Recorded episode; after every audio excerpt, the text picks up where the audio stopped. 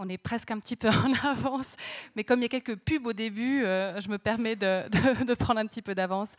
Euh, en tout cas, je suis très touchée de vous voir si nombreux ce soir, puisque euh, c'est notre première soirée de la saison 2017-2018.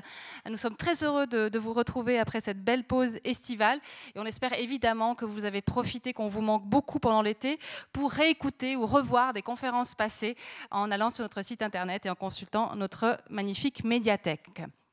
Voilà, ça c'est pour, euh, euh, pour bien démarrer. J'aimerais adresser quelques salutations. J'aimerais remercier de leur présence. Alors, J'en suis au statut des salutations officielles. Après, je, saluerai tout le monde. Mais sur scène, donc du conseiller d'État, M. Alain Ribaud, du député du Grand Conseil, M. Philippe Eberly, dans le public, du président de la ville de la Chaux-de-Fonds, M. Théo Huguenin-Elie, ainsi que euh, Madame Katia Babé, conseillère communale de la ville de la Chaux-de-Fonds, et Madame Célia Claire, chancelière de la ville. Et bien sûr, je salue tous les citoyens, puisqu'il s'agit bien d'un débat citoyen. Je me permets de vous annoncer euh, notre prochain rendez-vous qui sera un peu double et surtout qui est tout prêt, puisque euh, ce jeudi 7 septembre, nous aurons le plaisir de vernir une exposition de photographie qui s'intitule, et c'est un très beau titre d'ailleurs, je trouve, Le peuple du bitume. Ces photographies de Christophe Florian sont des gros plans. Alors vous allez trouver ça un peu banal, mais c'est justement là que réside toute la magie. Il s'est intéressé à tous les marquages au sol, à ces peintures euh, au sol pour les places bleues, pour les passages piétons, mais en faisant des gros et surtout en les observant quand elles sont travaillées par le temps, et, du coup émerge une poésie de ces photographies. C'est vraiment troublant. On ne sait plus si on est en peinture, en photo, en gravure. Et vraiment, je vous encourage à venir découvrir son travail. C'est un, homme d'une immense sensibilité et qui a fait aussi que quand euh, tout d'un coup j'ai traversé le premier passage piéton après lui avoir parlé, une fois qu'il m'avait présenté son projet, ben j'ai pas failli me faire écraser, mais enfin j'avais les yeux rivés au sol pour tout d'un coup revoir autrement ces passages piétons, ces marquages. Et je trouve que quelqu'un qui vous réenchante comme ça un espace urbain, simplement parce qu'il a changé votre regard, mérite qu'on vienne voir son, travail. Donc ce sera vendredi 7 septembre à 19h15. Et puis, on a eu envie d'articuler à cette euh, exposition une conférence, celle de l'anthropologue, j'ai envie de dire du brillant anthropologue Octave de Barry, euh, qui est un Parisien mais qui enseigne à l'Institut d'ethnographie ici à Neuchâtel, euh, et qui va nous parler, là aussi, pardon, mais le titre je trouve magnifique, c'est L'avenir des restes dans l'art contemporain. Et ce monsieur s'est beaucoup intéressé à la question des restes, parce que si on parle par exemple euh, d'une dépouille mortuaire des pharaons, euh, qu'on parle de détritus, dans le fond, ils ont quand même un statut de reste. Sauf que certains finissent au musée auréolé de gloire et les autres finissent dans les poubelles et, et consorts. Et lui s'est posé de manière un peu malicieuse la question du qu'est-ce qui fait qu'un objet entre dans un musée, entre dans, une institution qui le rend plus digne. Et qu'est-ce qu'il fait? Et au-delà de la question qui semble un peu simple, il va faire émerger toute une série de choses. Et je peux que vous dire que tous les gens qui l'ont eu comme enseignant sont des fans absolus d'Octave de Barry parce qu'il est absolument passionnant. Donc vraiment, je ne peux que vous encourager à venir les écouter. Tous les deux, enfin, voir l'exposition et à écouter évidemment Monsieur Octave de Barry. J'aimerais maintenant adresser des remerciements à nos intervenants. Merci d'avoir accepté notre invitation. Vous savez tous, le projet du nouvel hôtel judiciaire, on s'est juste permis de mettre une image pour que ce soit clair pour tout le monde, euh, sera donc soumis à votation populaire le 24 septembre au milieu de nombreux autres objets. Et nous avons eu envie d'offrir un espace, c'est un peu notre vocation ici au Club 44 quand il s'agit de débat politique, un espace neutre pour que vous puissiez entendre les uns les autres, euh, des politiciens, mais aussi ce qu'on a appelé des experts, des gens qui amènent aussi un autre type d'éclairage. Je remercie également M. Roger Guignard, journaliste à la RTS La Première, notre partenaire média principal, qui va donc modérer ce débat. Je le remercie par avance et je lui laisse le soin de présenter, d'introduire nos différents intervenants et de vous présenter la thématique problématique de la soirée. Très bonne soirée à tous et à tout à l'heure.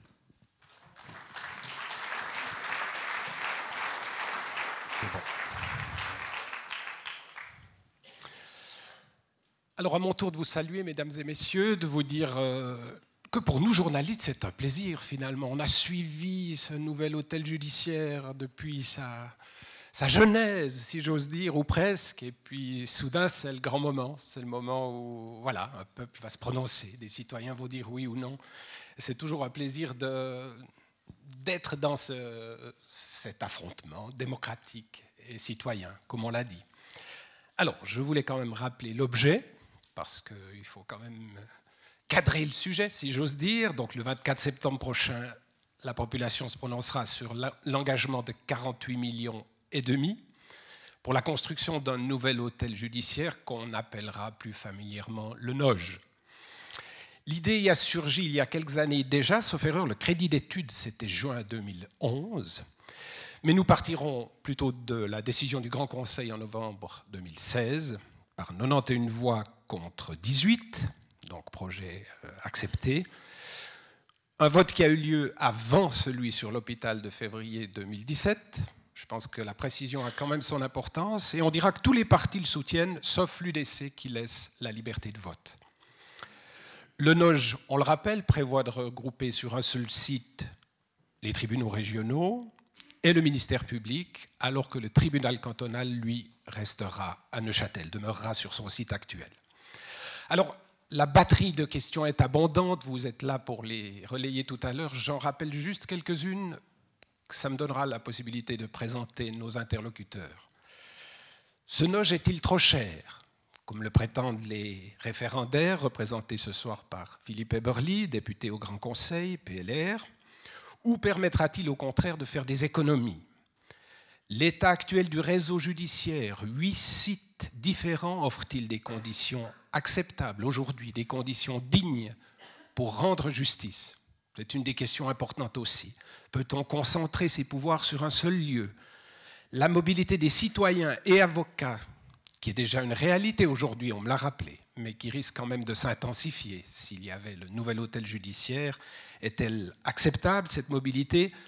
C'est la raison de la présence de Pierre Desmonté, qui est géographe, qui s'est beaucoup intéressé à la mobilité, qui est municipal à Yverdon, donc conseiller communal pour euh, le traduire en neuchâtelois, et qui est aussi député au Grand Conseil vaudois. Euh, c'est une question qui l'intéresse et voilà, dans un canton qui a voté très largement pour la mobilité 2030, il y a quand même un certain lien qu'on peut établir avec le débat de ce soir. Et puis l'expérience jurassienne de centralisation qui a eu lieu, sauf erreur, il y a une vingtaine d'années, peut-elle avoir valeur d'exemple ou de repoussoir ou de référence euh, pour le canton de Neuchâtel C'est la raison de la présence de M. Alain Stelet qui, qui nous donnera un petit peu un éclairage sur ce qui s'est fait et ce qui se vit au Jura. Voilà, sans interférer sur vos exposés messieurs, je rappelle en tout cas à M. Ribot et à M. Eberly que pour moi, après avoir suivi toutes les conférences de presse, il y a toujours deux mots qui font tilt, dépense ou investissement. Mais voilà, je suis un peu solennel, mais je crois que ça aidera à clarifier certaines choses. Alors, je n'ai pas mentionné à dessein Alain Ribot parce que je lui donne la parole. On a convenu donc que chaque invité ce soir aurait cinq minutes pour présenter un peu son, point de vue ou son expérience, et puis qu'après, euh, on prendra quelques pistes de, questionnement, et ce sera à vous de créer les, conditions du débat. Merci. Monsieur Ribaud. Investissement. Mesdames et messieurs, je suis très heureux de vous rencontrer ce soir dans ce qui est un lieu tout de même magique et impressionnant, un peu la mecque du lieu des débats, euh, on est loin de, Facebook, de son immédiateté, de sa virulence. Alors, je ne vais pas me poser en, vieille brine qui regrette. C'est aujourd'hui comme ça que les débats se, déroulent, mais ça fait du bien de se retrouver euh, dans un vrai lieu de débat, un vrai lieu de la réflexion. Ça me paraît pouvoir être des lieux qui doivent subsister comme contrepoids à cette virulence et à cette immédiateté de, de Facebook en cinq minutes, enfin maintenant plus qu'en quatre, puisque j'en ai presque mangé une, deux volets principaux. Alors celui du coût, bien sûr, mais aussi celui de la réflexion territoriale. Je renonce donc à aborder à ce premier stade, mais je pense qu'on y reviendra, l'absolue et reconnue nécessité de l'amélioration des conditions de travail et d'accueil actuelles de la justice. Alors les coûts d'abord. Investir, et c'est pour ça que ma réponse était claire d'emblée, euh, quand ça permet des économies, eh ben c'est opportun. On sait qu'être en location, c'est toujours trop cher. Et au fond, beaucoup d'entre nous l'expérimentent, fait ses calculs, et on voit bien que d'être propriétaire, c'est plus favorable. Le NOJ, c'est une réponse pertinente à l'hébergement actuel navrant de la justice et à meilleur coût qu'aujourd'hui. Que veut-on de plus? Et l'erreur financière, eh bien, ce serait d'y renoncer. Je vais tenter de vous le démontrer rapidement. Le Conseil d'État, après des années d'études, La commission parlementaire, au terme d'un examen pointu, et 91 députés contre seulement 18, l'ont compris. Et voici les éléments sur lesquels s'est fondée cette conviction. Premier élément, la comparaison des coûts financiers ne laisse d'abord aucun doute, il faut abandonner de chères locations. Les économies induites par le programme Minergie Plus sont de l'ordre de 30% au minimum. Et puis troisième élément, c'est les coûts induits par un, refus éventuel du 24 septembre. Est-il vraiment raisonnable d'engager des coûts élevés à court et ou moyen terme à fond perdu, juste pour adapter sommairement des sites actuels qui de surcroît sont pour la plupart en location? Sécuriser huit emplacements, est-ce bon marché? Quatrième point, il nous paraît ridicule de se lancer à nouveau dans de coûteuses études, ça a été fait, d'abord d'organisation, puis d'implémentation. Un tribunal, ça ne se met pas n'importe où. Quelqu'un me disait l'autre jour, ah, il n'y a qu'à le mettre euh, dans le bâtiment du rectorat à Neuchâtel, mais c'est complètement sous-estimé l'arrivée du détenu, qui dans le Nord est prévu avec fourgon cellulaire pourra entrer dans le bâtiment. C'est totalement minimisé la taille des salles d'audience, l'arrivée des, des, juges séparés de celle des prévenus, etc. Que de penser qu'on peut mettre n'importe où un bâtiment de ce type-là. Et puis enfin, c'est des coûts importants d'avant-projet, on aura l'occasion d'y revenir. Et puis je fais le pari, quoi qu'on fasse, à la fin, euh, ce sera et ce serait beaucoup plus cher. Et puis enfin, dernier élément, il serait judicieux de ne pas renoncer purement et simplement aux 3 millions qui ont déjà été engagés au stade actuel. Alors certains pourraient dire c'est un scandale qu'on ait déjà engagé autant. Euh, je leur laisse la responsabilité de ce propos s'ils l'évoquent, mais en réalité ces 3 millions l'ont été en frais d'ingénieur. On a engagé déjà le 40% des frais d'ingénieur. Pourquoi? Pour être sûr du coût et qu'il n'y ait pas de dérapage financier, comme le reproche est parfois fait sur Facebook quand il n'y a pas de contradiction possible. Alors, il a fallu 10 ans pour arriver au projet qui est maintenant soumis en votation. Je pense que ce ne serait pas une très bonne idée de remettre 10 ans, euh, une compresse de 10 ans. Deuxième volet, un peu plus philosophique, ou du moins de réflexion territoriale.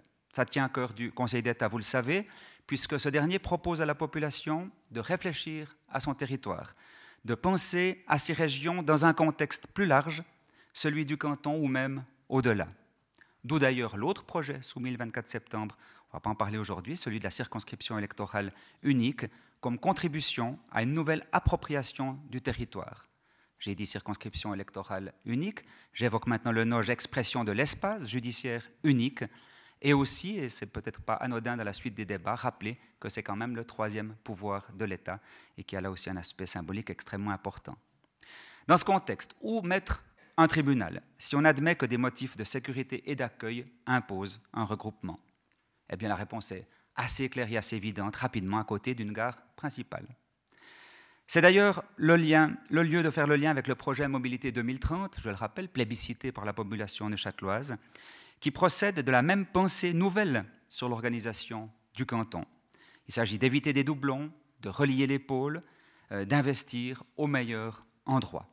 Il faut relier les régions entre elles et à l'extérieur du canton. Telle est la philosophie du Conseil d'État.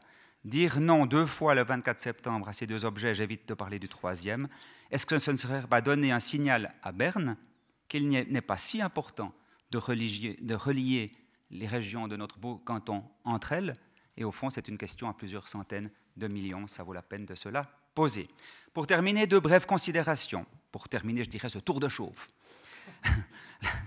la répartition des investissements dans le canton on a pu entendre de ci, de là qu'il s'agissait de compensation. Ce n'est pas une question de compensation dans l'appréciation du Conseil d'État, mais, vous l'avez compris tout à l'heure, c'est une question d'opportunité des emplacements choisis dans une recherche des emplacements les plus pertinents, dans une réflexion qui vaut sur un canton qui soit davantage unique qu'il ne l'est aujourd'hui. Et puis enfin, à 18 minutes de la place Purie, le Noge se trouve dans un rapport de proximité qui nous paraît acceptable et en tout cas qui ferait beaucoup d'envieux dans d'autres régions de notre pays et bien sûr aussi dans d'autres régions du monde. Une proximité qui n'est même pas une question si on sait qu'au pire, on va au tribunal une fois dans sa vie pour divorcer éventuellement, pour aller comme témoin d'un accident de circulation. Je rappelle que ceux qui vont plus souvent au tribunal ont le voyage gratuit, mais un voyage pas très long, puisque la détention préventive, la prison de détention préventive dans notre canton, c'est pas Gorgier, on n'a que de l'exécution de peine à Gorgier, la détention préventive est à la Chaux-de-Fonds, à 500 mètres de l'emplacement prévu pour le nouvel hôtel judiciaire. On y voit là aussi, bien sûr, une source d'économie. Un grand merci, Monsieur Ribaud.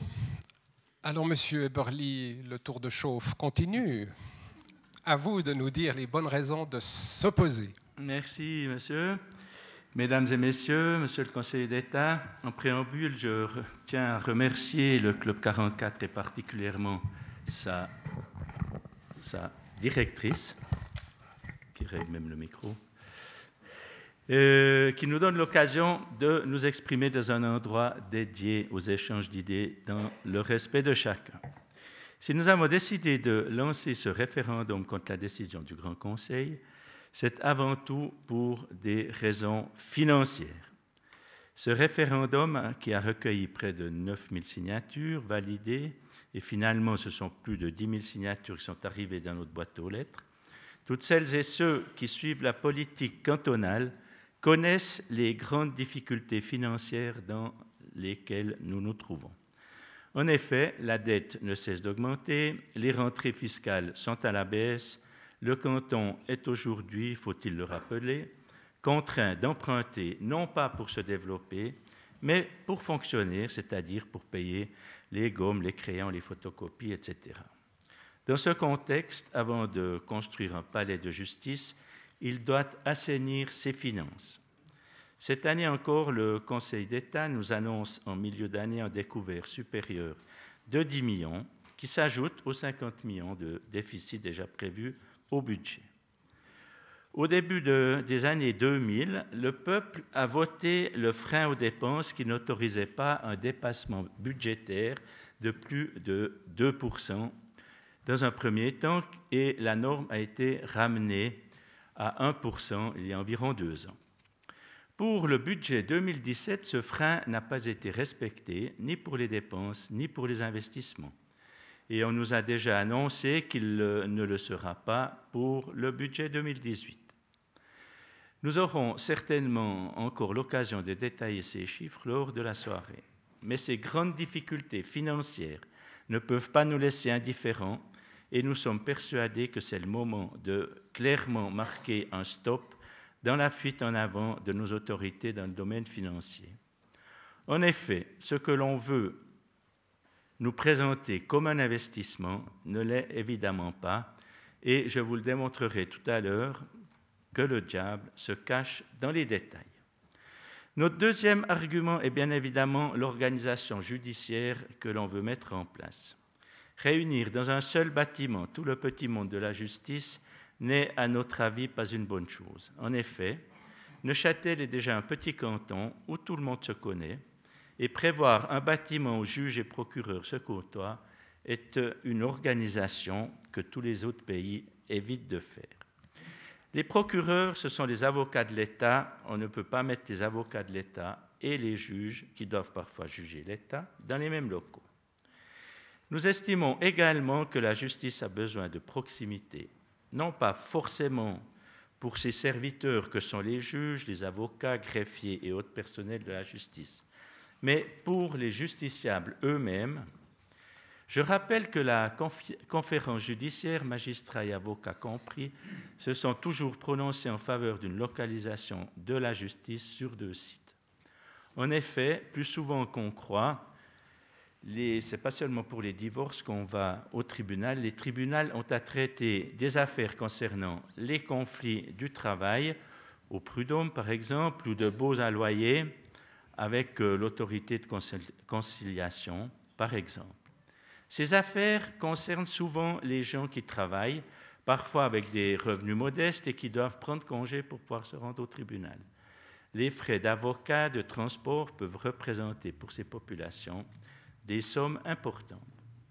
Concernant les locaux, même si nous acceptons que des améliorations doivent être faites dans les différents tribunaux du canton, nous sommes persuadés que ce ne sont pas les murs que demandent en priorité les Neuchâtelois et les juges, mais c'est une justice qui a les moyens de fonctionner. La centralisation n'améliore en rien son fonctionnement. Certaines affaires vieilles de 5, 6, 7 ans sont encore pendantes. L'État doit donner plus de moyens aux juges pour qu'ils puissent juger. Enfin, dans ces déboires financiers, l'État demande à toutes les couches de la population de faire des économies. baisse des impôts suspendus, qui était prévue euh, cette année, réduction des budgets de formation, les enseignants protestent, nous avons reçu des lettres de, de plus de 1000 enseignants qui protestent contre les réductions, réduction des montants de l'aide sociale, enfin réduction des salaires, en tout cas souvent pas d'augmentation, la hausse des taxes. Dans le même temps, l'État planifie une dépense de, 500, de 50 millions. Pour la population à qui on demande des efforts, c'est incompréhensible et même choquant. Nous ne devons pas seulement nous préoccuper du prestige des bâtiments, nous devons nous préoccuper du crédit des autorités auprès de la population. Voilà, mesdames et messieurs, les principaux arguments qui ont présidé au lancement de notre référendum contre l'hôtel judiciaire. Merci, Monsieur Eberly. Je propose que dans la logique peut-être du lien avec la mobilité, on passe d'abord à Monsieur Desmontet, euh, qui connaît assez bien ce canton et qui euh, voilà, arrivera à nous montrer que la mobilité elle a aussi un lien assez étroit avec le sujet dont nous parlons ce soir. Voilà, tout ça en cinq minutes. Euh, bon, on va essayer. la première chose que je veux faire, c'est évidemment déclarer mes intérêts. Je n'en ai pas. Je suis vaudois, donc j'ai un regard extérieur sur cette, sur cette question-là. J'ai un regard extérieur sur le, sur le canton de Neuchâtel. Et quand je le regarde en tant que géographe, euh, du point de vue humain, du point de vue de l'économie, du point de vue de sa, de, sa géographie, aussi au, sens géographie physique. Euh, et quand on, quand on regarde l'enjeu de cette votation, finalement, comme de beaucoup d'autres, euh, euh, par rapport à, la géographie et aux spécificités du canton de Neuchâtel, on a le sentiment que, euh, d'une certaine manière, il y a, c'est prise à finalement deux contradictions, deux oppositions, euh, deux, une double opposition qu'on a d'une part entre le, le, haut et le bas, j'enfonce des portes ouvertes et j'en suis parfaitement conscient, mais aussi entre ce que je pourrais appeler le monde d'hier, le monde d'aujourd'hui, et je vais y revenir. Donc quand je parle de haut et de bas, euh, comme j'ai dit, caractère tout à fait euh, révolutionnaire de cette révélation pour tout le monde dans le canton de Neuchâtel. Mais à part ça, euh, sans, en rire, on a un canton qui est quand même très spécifique par rapport à sa logique territoriale en Suisse, parce qu'on a une histoire commune extrêmement longue. le, territoire du, euh, canton de Neuchâtel est entre guillemets unifié depuis plusieurs siècles, bien avant euh, beaucoup d'autres cantons suisses qui sont constitués euh, beaucoup plus tard dans l'histoire. On a une histoire commune, mais des fois on a un peu le sentiment que c'est tout ce qu'il y a en commun dans ce canton-là, parce qu'on a un cadre géographique. Ça commence par le climat. Le climat entre le haut et le bas, c'est pas c'est pas le même. Le cadre géographique et physiographique, c'est pas le même. Le lac en bas, le littoral d'un côté, les montagnes de l'autre. On a évidemment des économies qui sont différentes. Une économie beaucoup plus industrielle, en tout cas historiquement dans le haut que dans le bas, avec beaucoup plus rurale au départ et beaucoup plus tertiaire aujourd'hui dans le bas.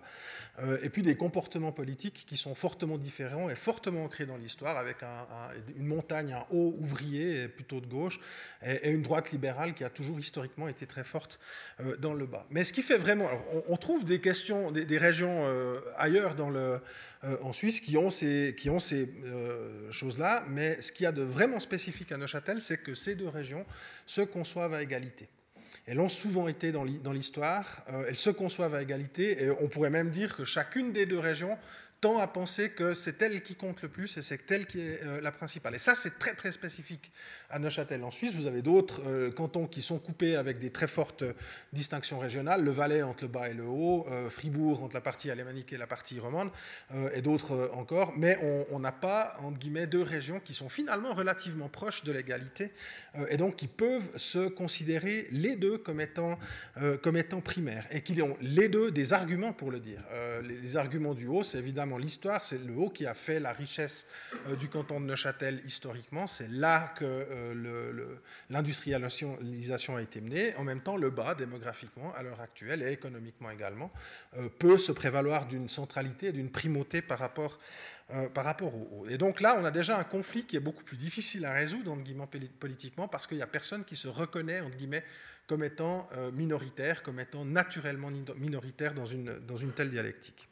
Et puis, deuxièmement, on a ce que je pourrais appeler la dialectique du monde d'hier et, du monde d'aujourd'hui. Le monde d'hier, dans le canton de Neuchâtel, c'est un des cantons les plus riches de Suisse. Et en fait, tant que finalement il y avait de l'argent et il y avait des moyens dans le canton, finalement les deux régions étaient servies tout à fait parfaitement. L'infrastructure était dédoublée, et puis le haut avait toutes les infrastructures, le bas avait toutes les infrastructures, tout le monde était content, et le conflit, entre guillemets, au-delà de, des, moqueries et des, différences que les gens ressentaient, ne se traduisait pas par euh, un sentiment d'injustice entre l'une et l'autre euh, des, régions du canton. Ce qui change évidemment, euh, c'est dans le monde d'aujourd'hui, eh bien, le canton n'est plus aussi riche depuis la crise horlogère évidemment, et puis on est un, canton qui progressivement est devenu d'un des trois ou quatre plus riches de Suisse, un des trois ou quatre plus pauvres entre guillemets. Et, brusquement, on se retrouve dans et on se retrouve effectivement avec un, conflit euh, que doit gérer typiquement un gouvernement cantonal qui se retrouve avec une infrastructure qu'il ne peut plus ou qu'il n'a plus le sentiment de pouvoir financer euh, euh, à la même. Et tout ça se passe à un moment où en plus les comportements changent beaucoup, où on avait effectivement à cette époque, entre guillemets, de plénitude économique et de, plein emploi, deux régions qui finalement étaient relativement peu en contact les unes avec les autres, où finalement le contact entre les deux était relativement euh, difficile, il fallait passer par la, vue des Alpes, mais finalement chacune de ces régions fonctionnait très très bien euh, sur, sur elle-même. Et puis progressivement, on a rapproché ces deux régions. On les a rapprochées évidemment avec les projets d'infrastructures qui ont, qui ont déjà été réalisés euh, ces dernières décennies. On continue à le rapprocher, euh, ce canton, avec euh, la future ligne de train entre La Chaux-de-Fonds et Neuchâtel. Et donc on se retrouve d'une part avec une sorte de doute pression. Le Conseil d'État ou le gouvernement, le canton, il, fait face à une double pression. Premièrement, et c'est très très net dans ce qu'on vient d'entendre, une pression financière. Est-ce qu'on peut encore se payer cette double infrastructure? J'ai le sentiment que mes deux interlocuteurs disent non. Euh, et ils n'arrivent pas aux mêmes conclusions, mais ils disent les deux non. Ils disent c'est plus possible de continuer comme ça. La deuxième question, elle est entre guillemets plus philosophique et plus insidieuse, c'est est-ce qu'il y a encore besoin de se payer une double infrastructure quand on sait que, ça a été dit, il y a 18 minutes entre la place de Purie et la gare euh, de, de Chaux-de-Fonds et que demain il y en aura 15 alors moi, je vous donne deux, trois autres chiffres que ça.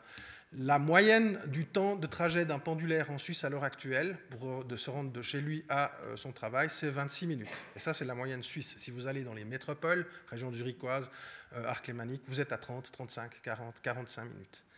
18 minutes, c'est le temps que vous mettez pour aller en métro de l'EPFL au centre de Lausanne et ça, c'est une région qui ne se conçoit pas comme étant totalement séparée. C'est sur ces temps-là, c'est-à-dire finalement un temps qui est inférieur à la moyenne du, pendulaire en Suisse et qui est deux fois inférieure à celle d'un pendulaire en région métropolitaine. Et euh, vous y êtes peut-être pas encore tout à fait, mais vous y arrivez.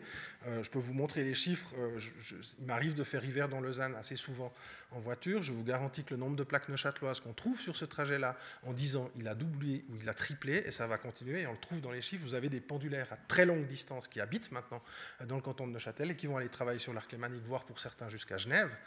Et ça, c'est des phénomènes qui commencent à exister. Et donc, on se bat effectivement, finalement, sur deux régions qui se rapprochent de plus en plus et sur les projets d'infrastructure font qu'elles se rapprochent de plus en plus et en même temps dans un contexte financier qui donne l'impression, en tout cas, euh, à tous les interlocuteurs de ne plus pouvoir payer une infrastructure à double. Alors, on a eu beaucoup de votations ces dernières années de projets de concentration. Jusqu'ici, la grande majorité de ces projets de concentration se faisaient en faveur, entre guillemets, du bas. Il y a, des arguments pour ça, hein, je l'ai dit. La démographie est un peu meilleure en bas qu'en haut, c'est-à-dire qu'il y, a plus de gens en bas que dans le haut. Topologie du réseau de transport fait que la centralité elle est à Neuchâtel, euh, c'est vraiment le nœud central du réseau de transport du canton. Donc on peut comprendre euh, qu'on a ici, mais on a vu qu'on a eu beaucoup d'échecs, euh, et on en a parlé encore avec, avec la votation sur, sur la question hospitalière encore très récemment, beaucoup d'échecs finalement de ces projets de, de, restructuration et de centralisation sur le bas, parce que notamment le haut avait le sentiment que tout allait toujours dans le même sens. Ce qui est intéressant avec cette votation, c'est que pour une fois on a un projet de concentration, mais qui cette fois se fait en direction du haut. Ceci étant, euh, la première votation sur le Transrun aussi était vue comme étant quelque chose de favorable au haut, et elle avait aussi échoué. C'est-à-dire que ça devient difficile à un moment donné. Ça devient extrêmement difficile, mais il y a quand même un signal fort donné par le gouvernement euh, pour, pour dire euh, tout ne se fera pas exclusivement en faveur du bas. C'est ce qu'on peut lire. Alors, si je devais conclure deux choses. Premièrement, le Conseil d'État, il a du courage. Il faut être courageux pour être conseiller d'État dans ce canton, dans ce contexte-là. Euh, en tout cas, vu de l'extérieur, c'est un peu l'impression que ça donne. Euh, mais je pense que la population commence à s'en rendre compte. Quand on regarde le résultat des dernières élections, on sent que la population peut-être commence à s'en rendre compte. Puis la deuxième chose, c'est que le monde change et le canton de Neuchâtel avec lui. Je vous remercie de votre attention.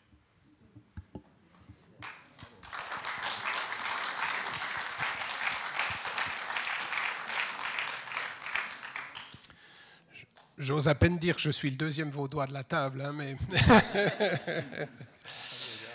Monsieur Alain Stelet est avocat de Lémont. Et il y a une vingtaine d'années, le Jura a tenté une concentration. Où en est-elle? Qu'a-t-elle apporté? Ou quels ont été les problèmes que ça a posés? On vous écoute, Monsieur Stelet. Voilà, mesdames, messieurs, effectivement, euh, dans le canton du Jura, la concentration judiciaire ou la, le regroupement des autorités judiciaires sous le même toit s'est fait il y a une vingtaine d'années. Euh, madame euh, l'organisatrice de la soirée m'a demandé de venir présenter la réalité jurassienne, donc j'aimerais dire d'emblée que le jurassien que je suis ne vient pas s'ingérer dans les affaires neuchâteloises. Euh, ni donner un avis quelconque sur un vote interne à votre canton. J'aimerais juste vous dire ce qui s'est passé chez nous d'une manière très factuelle, et je me sens plus témoin que expert euh, ou, partie prenante. On avait au départ, donc moi j'ai vécu l'avant et l'après, puisque j'exerce mon métier depuis plus de 30 ans à Delémont. Donc avant la réforme, nous avions des tribunaux de district, donc un district, un tribunal. Euh, et au château de Porrentruy, on trouvait déjà, à cette époque-là, regroupé donc dans l'ancienne résidence des princes-évêques, le tribunal cantonal, le tribunal du district de Porrentruy et le ministère public. Donc pour nous, de mettre ces gens-là ensemble n'avait rien d'insolite, ça existait euh, depuis euh, l'entrée en souveraineté du canton du Jura. En 98, dans un mouvement qui visait surtout à l'époque à rationaliser l'administration, à la rendre plus efficace et à faire des économies, le gouvernement a proposé de regrouper tout le monde au château de Porrentruy. Et l'opération, n'est en rien semblable à ce qui est prévu chez vous. On n'a pas fait du neuf, on a utiliser dans notre vieux château les espaces qui étaient encore utilisables, c'est-à-dire les combles, pour y faire des salles euh, d'audience supplémentaires. Et toute l'opération a euh, enfin, a coûté un million et demi. Donc c'est pas tout à fait la même chose. Euh, et là, on a regroupé dans le château tous les tribunaux de première instance, le ministère public qui était déjà, ainsi que le tribunal cantonal. Donc quand maintenant vous allez au château à Porrentruy, vous avez une seule entrée où vous êtes accueilli par un, haut-parleur qui vous pressez sur un bouton, il y a une personne qui vous demande où vous allez et ensuite vous êtes dirigé vers euh, l'instance euh, que vous cherchez. Au rez-de-chaussée se trouve la deuxième instance. Quand vous montez d'un étage, vous descendez d'une instance, vous tombez sur la première instance. Et puis, euh, sinon, les, salles sont réparties d'une manière assez, je dirais, aléatoire euh, en fonction de l'architecture de ce château. Donc, c'est un bâtiment compliqué qu'on a utilisé de la manière la plus rationnelle possible, d'une manière la moins coûteuse possible, et tout le monde se côtoie euh, dans ce site. À préciser toutefois qu'il y a trois cafétérias. donc ça, c'était une exigence euh, que l'Ordre des avocats avait posé à l'époque, euh, trois cafétérias. Donc chaque instance boit son café euh, ou son verre d'eau d'une manière séparée. Il y a un intérêt géographique pour tout le monde, c'est la bibliothèque. Donc la, bibliothèque du tribunal cantonal est extrêmement bien fournie, il y a beaucoup d'ouvrages de toutes sortes. Eh bien avec ce système-là, tout le monde a accès à la bibliothèque, ce qui n'était pas le cas avant, lorsque les juridictions étaient éparpillées dans le canton. Voilà, peut-être deux mots encore euh, sur comment les choses sont ressenties aujourd'hui. Donc aujourd'hui, le château est archi plein. Euh, suite à l'entrée en vigueur du nouveau code de procédure pénale fédérale qui a eu pour effet de démultiplier le nombre de procureurs et euh, d'organes de poursuite pénale, eh bien, le ministère public se trouve à l'étroit aujourd'hui dans le château et des voix se font entendre pour qu'il en sorte et pour qu'on le réunisse à la police, dont le siège principal se trouve à Delémont. Euh, encore peut-être cette information, je ne sais pas si elle a une importance pour vous, sur les fronts euh, de l'époque. Euh, c'est un débat qui n'a pas forcément passionné les foules chez nous, parce que comme cela a été dit tout à l'heure par M. Ribaud, en principe, la plupart des gens espèrent ne jamais aller au tribunal, donc ils ne se sentent pas vraiment concernés par ce type de débat, ou bien ils y vont une fois ou deux dans leur vie. Euh, mais enfin, les, fronts étaient quand même assez serrés. La gauche, les régions un peu excentrées, les franches montagnes, les maires des petites communes étaient opposés à cette, euh, cette restructuration au motif qu'il faut conserver des administrations dans les districts. Et puis le projet était soutenu à l'époque par le PDC et le PLR. Au Parlement, le projet a passé par 31 voix contre 26 et devant le peuple par 10 290 voix contre 8 565. Donc vous voyez que c'était quand même assez serré. Voilà. Ensuite, s'agissant des avantages et des inconvénients, je pense qu'on aura encore l'occasion d'y revenir dans la suite de la discussion. Merci, Monsieur Stelet. On avait prévu sur une, je dirais, une petite dizaine de minutes encore un bref échange euh, entre vous, si j'ose dire ainsi. Très naïvement tout à l'heure, un peu conditionné quand même par le, canton de Neuchâtel, je demandais à M. Stelet si les gens de Delémont avaient eu de la peine à se dire il faudra qu'on monte à Porrentruy. M'a dit non, chez nous il n'y a pas eu ce réflexe-là. Voilà. Alors j'ai deux, trois questions euh, parce que les journalistes ont aussi leurs obsessions. Donc je reviens à ma question de dépenses ou investissement. Alors à M. Ribot, je pose la question suivante.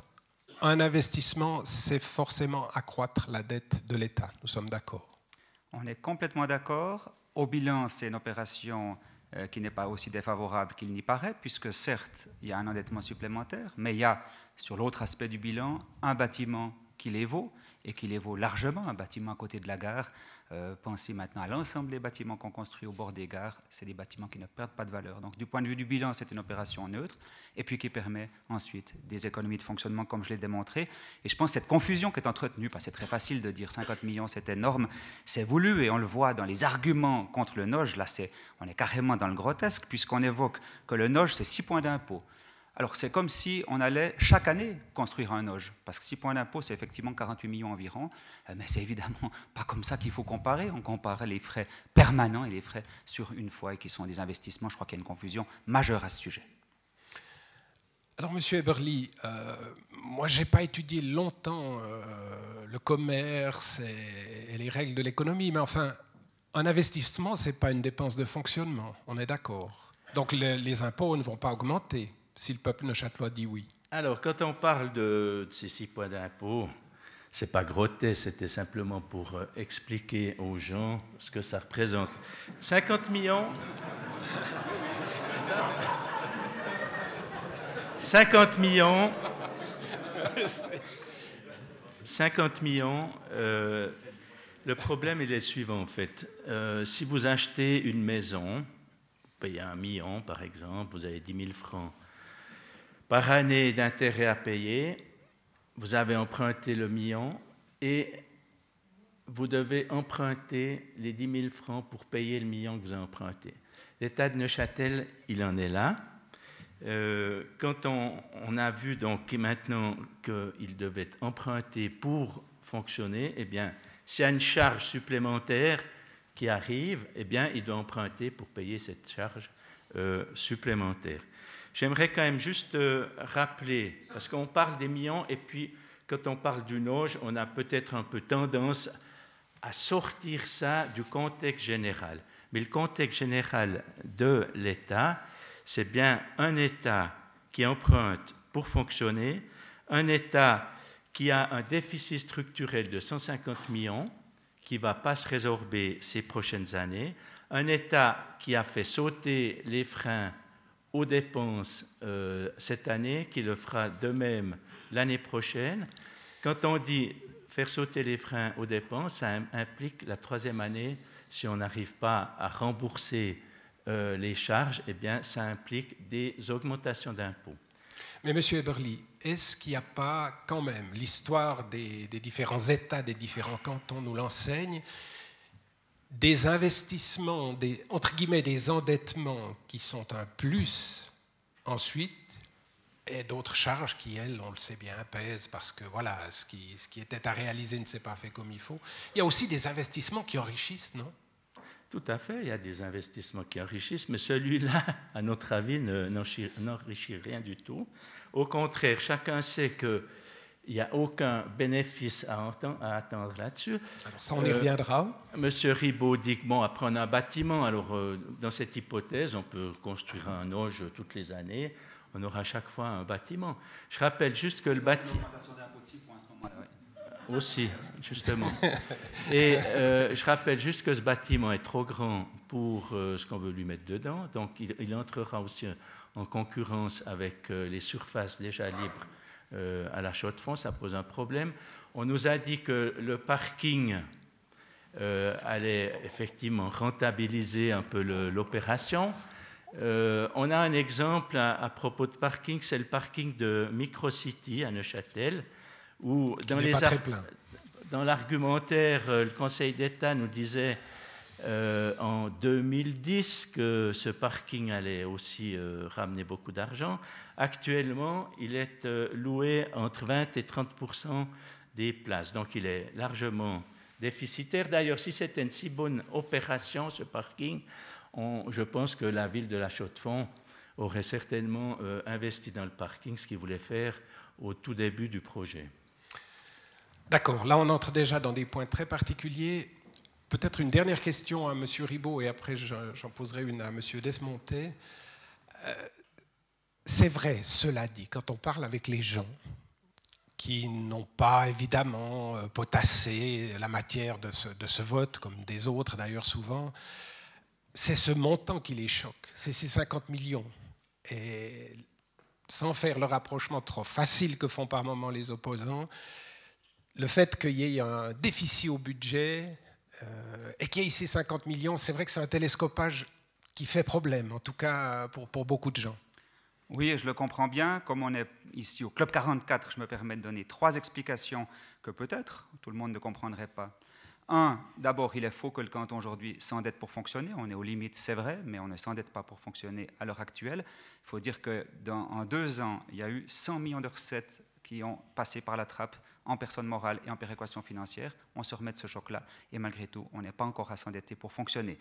Euh, que les calculs qui ont été faits et qui montrent que euh, d'investir vaut la peine, on a compté un amortissement sur 40 ans, parce que les règles de, droit public nécessitent sur 40 ans. Ben, je vous dis quand même que le bâtiment de la qualité qu'on prévoit, sobre, élégant mais efficace, eh bien à 40 ans, il vaudra encore quelque chose. On l'aura amorti dans 40 ans, ce qui paraît quand même assez satisfaisant. Et puis les considérations qu'on entend aujourd'hui, les soucis financiers qu'on entend aujourd'hui du côté des opposants, curieusement, on ne les a pas entendus il y a quelques mois, quand on a mis 34 millions pour rénover le CPLN sans aucune amélioration budgétaire, euh, avec une rénovation d'une école, et c'était nécessaire, et on l'a fait, et c'est très bien, mais personne n'a branché une oreille à cet égard, alors même que là, il n'y aura pas d'élocation en moins qui permet de dire qu'on est dans quelque chose de, de rentable. Peut-être qu'il y aura aussi des économies d'énergie, mais pas davantage. Que le bâtiment est trop grand, c'est vrai. C'est vrai, mais c'est heureux. Quand on est à côté de la gare, eh bien, on profite au maximum des gabarits. Ce serait, on nous aurait reproché d'ailleurs de ne pas utiliser les volumes au maximum possible, d'où cette étanchéité sur laquelle d'ailleurs on reviendra, d'une troisième partie qui sera destinée soit à la location, soit à héberger euh, des euh, services de l'administration qui aujourd'hui sont mis dans d'autres endroits chers et qui seront meilleur marché à cet endroit-là. Puis enfin le parking, on sait que s'il n'y en avait pas eu, ça aurait été un des arguments principaux des opposants. Aujourd'hui, on a un parking et on l'a fait, et on l'a fait de la taille qui est celle prévue, c'est-à-dire ces deux étages, pour un motif notamment et surtout, c'est que euh, entre-temps, la ville a, renoncé à construire un, parking de 500 places à la gare, un parking qui avait été évalué comme nécessaire, mais qui, pour des raisons financières, il y a été renoncé. Et nous pensons qu'un park and ride, parce qu'au fond, on en est là, puisque c'est à côté de la gare, eh bien, ça ne peut pas être euh, une mauvaise affaire financière. Chacun aura son appréciation à ce sujet. C'était quoi votre question? C'était le déficit et les 50 millions. Mais ah, vous, avez pu enrichir les considérations de départ. Une question à M. Desmontet que je me pose moi aussi. Euh, la ville de Neuchâtel, elle a dit oui au Noge, dans un communiqué très précis que j'ai relu aujourd'hui. Et tout son argumentaire, tout son argumentaire tourne autour de mobilité 2030, le RER, Neuchâtel, La Chaux-de-Fonds, Chaux-de-Fonds, Neuchâtel, etc. Alors, j'ai envie de dire oui, mais mobilité, c'est mobilité 2030. si ce n'est pas 2035, là, il y a quand même, euh, il y a quand même une décennie qui, attend le canton de Neuchâtel sans le RER. E Est-ce que ça, ça complique pas la, vision de la mobilité du monde d'aujourd'hui ou de demain? Non, pour autant que le, tant, que le projet existe et tant qu'il est maintenu plus ou moins dans les clous de, de ce qu'il est censé être, il euh, ne faut pas oublier d'abord que le lien, il existe déjà. On a déjà des liaisons. Alors, euh, au niveau ferroviaire, c'est effectivement pas terrible, mais au niveau routier, c'est ce qu'on a dit avant, 18 hein, minutes, une 18, 20 minutes, ça dépend évidemment des, euh, des moments, avec une situation de trafic qui est probablement plus difficile pendant les heures de pointe, mais ça, c'est le, le de toute double agglomération de 60 000 habitants. C'est-à-dire, on, a déjà une agglomération de près de 100 000 habitants en bas, une agglomération de 50 000 habitants en haut. on va pas, va pas peindre le diable sur la murale, mais on va pas non plus dire qu'on n'aura aucun problème de trafic. Ceci étant, 10 ans, c'est relativement court. Je ne sais pas exactement quand euh, ce bâtiment euh, devrait être mis en service euh, et, lancé, mais quand vous planifiez des infrastructures de transport, qu'elles soient publiques ou privées, 2030, c'est demain hein, en, Suisse. on est déjà à fin 17, c'est dans 12 ans. Euh, le, bâtiment ne sera probablement pas prêt avant 3 euh, ans, j'imagine, 3-4 ans à peu près. Donc ça nous fait une marge finalement d'une législature, d'une législature et demie, pour autant que la planification tienne. Alors je ne sais pas exactement, pour moi, il est évident que, le RER, e euh, tel, enfin la mobilité 2030 ayant été adoptée quand même par une écrasante majorité de la population de Châtelois, je crois que personne ne conteste ça. il reste à avoir effectivement. Et c'est Berne qui paye. Hein, c'est bien, sûr c'est mais c'est bien normal que Berne paye. Enfin, vous payez tous aussi de l'impôt fédéral direct, et puis on est un pays où on doit bénéficier, euh, où la péréquation intercantonale doit bénéficier aux régions qui en ont besoin, et j'en suis très heureux. Les régions métropolitaines, elles créent énormément de richesses dans ce pays. Il faut aussi que cette richesse, elle puisse profiter euh, à d'autres euh, régions que peut-être les cœurs de, métropole. Et moi, en tant que Vaudois, qui suis très légèrement, sauf erreur, contributeur à la péréquation fédérale ou plus, et puis comme Yverdenois, qui est, j'entends alors, bénéficiaire majeur de la péréquation intercantonale euh, vaudoise, euh, intercommunale vaudoise, je suis effectivement très heureux qu'il y ait ces transferts de fonds. Euh, j'entends, on est un État fédéral, nous sommes solidaires, un pour tous, tous pour un. Merci. Une dernière question. Monsieur Stelet, vous avez dit une chose très fondamentale, parce qu'elle nous ouvre sur un débat important qui va certainement revenir. Vous avez dit, il y a trois cafétérias. Et la grande question, le grand argument des opposants, c'est évidemment de dire qu'on ne peut pas mettre les procureurs avec les juges, que les procureurs euh, voilà, euh, sont les avocats de l'État et que les juges peuvent être ceux qui défont une décision de l'État. Donc euh, les cafétérias, la séparation, c'est quelque chose qui va jouer un rôle et qui joue un rôle important déjà pour le Jura ou ça, dépasse, ça dépasse les cafétérias. Euh, oui, bien sûr. bah oui, c'est bien si ce que vous je voulais si vous, la grande crainte qu'on avait à l'époque, c'est celle qu'exprime aujourd'hui mon voisin, c'est celle de l'indépendance des magistrats. On se disait tous monde dans la même maison, qui se croiseront dans les corridors, qui euh, discuteront des affaires, qui euh, dévoileront un certain nombre de choses. C'est pas sain ce que je vois aujourd'hui, simplement, c'est que ce n'est pas un problème. Euh, la, qualité de la justice, elle dépend de la qualité des magistrats, euh, de leur probité. Et il faut aussi voir que tous ces pouvoirs qui se côtoient sont, jaloux de leurs prérogatives. Donc, il y a plus une tendance à vouloir, euh, je ne veux pas dire imposer son point de vue, mais défendre sa sphère de compétences et les décisions qu'on prend qu'une tendance à vouloir euh, demander l'avis de tout le monde euh, entre les instances. Donc aujourd'hui, moi, je dois bien admettre que ce souci qu'on avait à l'époque de, l'indépendance des magistrats qui se côtoient euh, n'était pas fondé. Avec une réserve. L'image de cette indépendance est moins claire quand tout le monde est sous le même toit. Donc ça, ça, ça exige, cette situation exige des acteurs de la justice, des auxiliaires de la justice, un plus grand effort d'explication. Je veux dire, quand vous perdez un procès à Berne, puis que vous dites au client on va à Lausanne, c'est clair, il sait qu'à Lausanne, on trouve d'autres gens qu'à Berne. Si vous perdez un procès en première instance à Porrentruy, puis que vous lui dites on change simplement d'étage, c'est moins évident. Mais ce sont des choses qui s'expliquent et que les gens peuvent comprendre. Voilà, je propose qu'on en reste là pour les les grands interlocuteurs de la table, si j'ose dire ainsi. Oui, Monsieur Ribot. Sauf à préciser que, au fond, dans le bâtiment prévu, on ne met pas les procureurs avec les juges. L'étanchéité est totale et je le démontre par rapport à la situation jurassienne, puisque non seulement il y a deux cafétérias, mais il y a aussi deux bibliothèques et il y a aussi deux entrées. Euh, et, au fond, on se retrouve dans la même situation avec deux adresses différentes que Pommier 1 et 3 à Neuchâtel qui n'a jamais fait de problème. Vous avez le tribunal cantonal et vous avez le procureur à côté. Et puis enfin, on n'a pas l'instance de recours dans le bâtiment en question. Donc la complexité des séparations est un peu moindre. C'est pour ça qu'il n'y a d'ailleurs que deux cafétérias, sinon on en aurait aussi trois. Mais il n'y en a que deux parce qu'il n'y a pas l'instance de recours. oui, d'accord. Bon, voilà, mesdames et messieurs. Euh, je ne vais pas faire une synthèse, je crois qu'on a vu les, quelles sont les, grandes pistes hein, déjà. Euh, rénover ou construire, on dit que la justice est entassée aujourd'hui.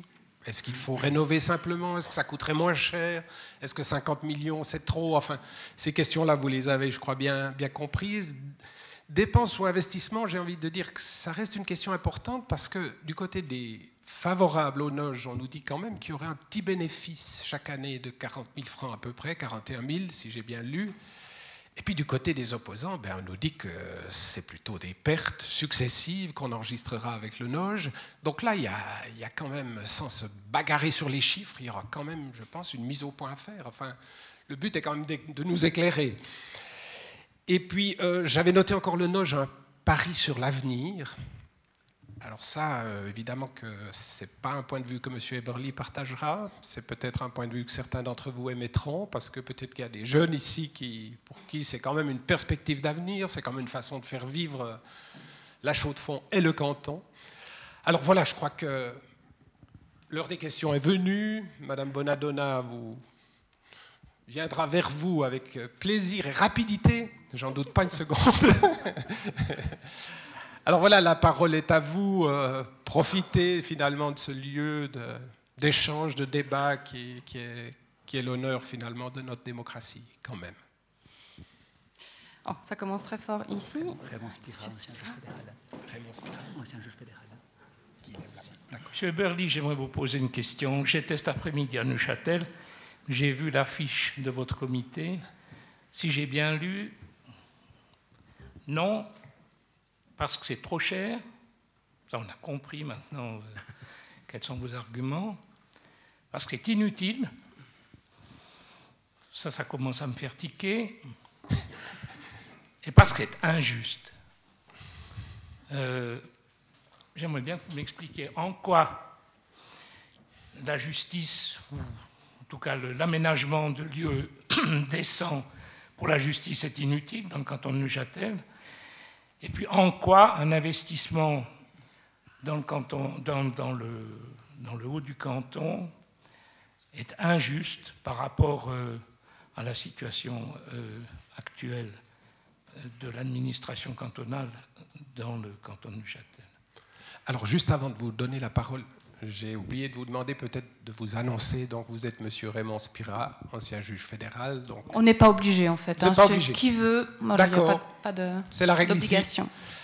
Monsieur Eberly, à vous la parole. Voilà. Alors, inutile.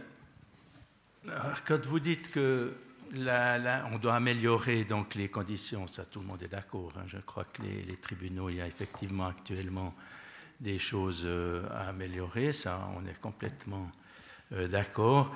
Quand on dit que c'est inutile, c'est-à-dire que la situation actuelle où, on, disons, pour simplifier, on a deux, euh, deux hôpitaux, deux, deux, tribunaux. Sacré lapsus. Hein. Je le fais à chaque fois, ça fait réagir. Euh, donc, on a ben, ces deux situations. On pense qu'on peut très bien continuer ainsi en, investissement, en investissant euh, dans ces deux tribunaux. Euh, donc c'est pour ça qu'on juge ça inutile. D'ailleurs, quand on parle de deux tribunaux, en fait, on n'enlève strictement rien euh, à la chaux de fonds. Donc, ce n'est pas un investissement fait pour la chaux de fonds, à mon avis, mais c'est bien un investissement que le canton fait euh, pour le canton. Alors qu'il soit à Chaux-de-Fonds, à Neuchâtel ou à Boudry, euh, on aurait les mêmes euh, difficultés à accepter ce projet. Donc, raison pour laquelle on c'est inutile. Après, injuste, Eh bien, c'est injuste parce que, comme je l'ai dit tout à l'heure, il y a beaucoup de choses qui sont encore qui restent en souffrance dans notre canton, notamment dans, dans le fonctionnement. Je l'ai dit, il y a 150 millions de déficits structurels, c'est-à-dire que quand même pour faire fonctionner le canton actuellement avec les structures qui existent, eh il y a un découvert euh, très important que le canton auquel euh, le canton n'arrive pas à remédier, puisque la planification euh, des tâches qui est prévue ces prochaines années laisse apparaître quand même des déficits encore de l'ordre de, 100 millions environ. Alors moi, il y a une question qui me tient très à cœur en lien avec ce que vous venez de dire. Vous avez très peur des vases communicants, si j'ose dire ainsi, le jour où le Noge serait construit, donc de l'interférence entre procureur et, juge. Mais j'ai envie de dire, et ça, peut-être que quelqu'un ici qui pratique la justice peut nous répondre, aujourd'hui, la confidentialité dans les huit sites qui existent dans le canton, quelle est-elle? Est-ce qu'il y a des salles euh, qui permettent euh, aux gens de se rencontrer, d'être loin des regards euh, qui, ne doivent pas s'apesantir sur eux? Enfin, qu'en est-il aujourd'hui? Parce que finalement, il faut savoir d'où on part aussi. Alain Ribot, vous, vous êtes ancien juge, donc vous, vous avez peut-être une vision. Je me rappelle bien évidemment du tribunal de la Chaux-de-Fonds, Schreckliches Gericht, comme disait une fois un avocat zurichois, et c'était il y a une dizaine d'années. Euh, c'était il y a une dizaine d'années, avant la procédure dont on a parlé, où M. Stelet nous a dit que le tribunal s'était engorgé de monde depuis qu'à nouvelle procédure. Et eh bien, les tribunaux de Châtelois aussi. C'est-à-dire que j'ai à peine reconnu le tribunal quand je suis allé rendre visite après l'avoir quitté et de voir que les, greffiers étaient désormais entassés dans leur bureau et qu'il avait fallu louer des appartements pour y mettre des juges dans le bâtiment euh, d'à côté. Euh, un idem à Neuchâtel d'ailleurs, où vous pouvez voir les juges quand il pleut avec un parapluie et le dossier sous le bras pour relier l'ancien poste de police à l'hôtel de ville, puisque leurs bureaux ne sont pas sous le même toit, ce qui est, vous voyez aussi que du point de vue de la sécurité, n'est pas terrible. Il y avait une question ici Oui.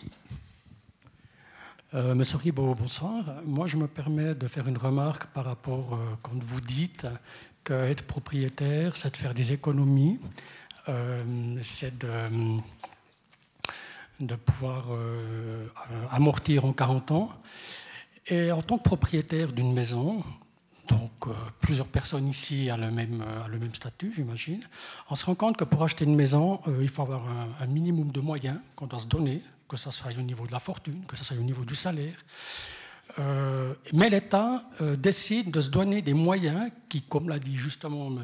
Eberly, n'a pas. Et moi, je suis un petit peu dans cet avis-là, parce que j'essaye de calculer en 40 ans d'amortissement. On sait que dans ces 40 ans d'amortissement, il y aura quand même de l'entretien des bâtiments, à savoir, euh, là j'ai vu qu'il y avait beaucoup de vitrage, hein, c'est en tout cas ce que vous avez, ce qui est prévu. Donc ça veut dire qu'il y a beaucoup de nettoyage, il y a beaucoup d'entretien, il y a des choses qui euh, vieillissent. Et tous ceux qui ont une maison ici, ils le savent pertinemment qu'il y a un entretien quand on est locataire, eh ben, euh, on téléphone à la gérance ou au propriétaire, puis on dit, ben voilà, euh, il faut faire des réparations. Et je pense qu'être locataire, a un budget qui est beaucoup plus clair euh, à long terme que d'être propriétaire de quelque chose où on s'imagine dans 40 ans, où vous, moi, en tout cas moi dans 40 ans, je pense que j'y arriverai peut-être pas. Il faut aussi peut-être penser à nos générations, à ceux qui devront payer derrière. Et euh, pour terminer, quand vous dites de la place pourrie à, la chaux de fond il y a 18 minutes, c'est ce qui avait été déjà fait avec le RER, e mais on a tendance à oublier que le canton de Neuchâtel, c'est la côte aux c'est le paquet. Euh, c'est toutes des régions qui sont de loin pas à 18 minutes et qu'on est quand même obligé de venir avec un véhicule. On ne peut pas toujours utiliser les transports publics qui ne peuvent pas être partout.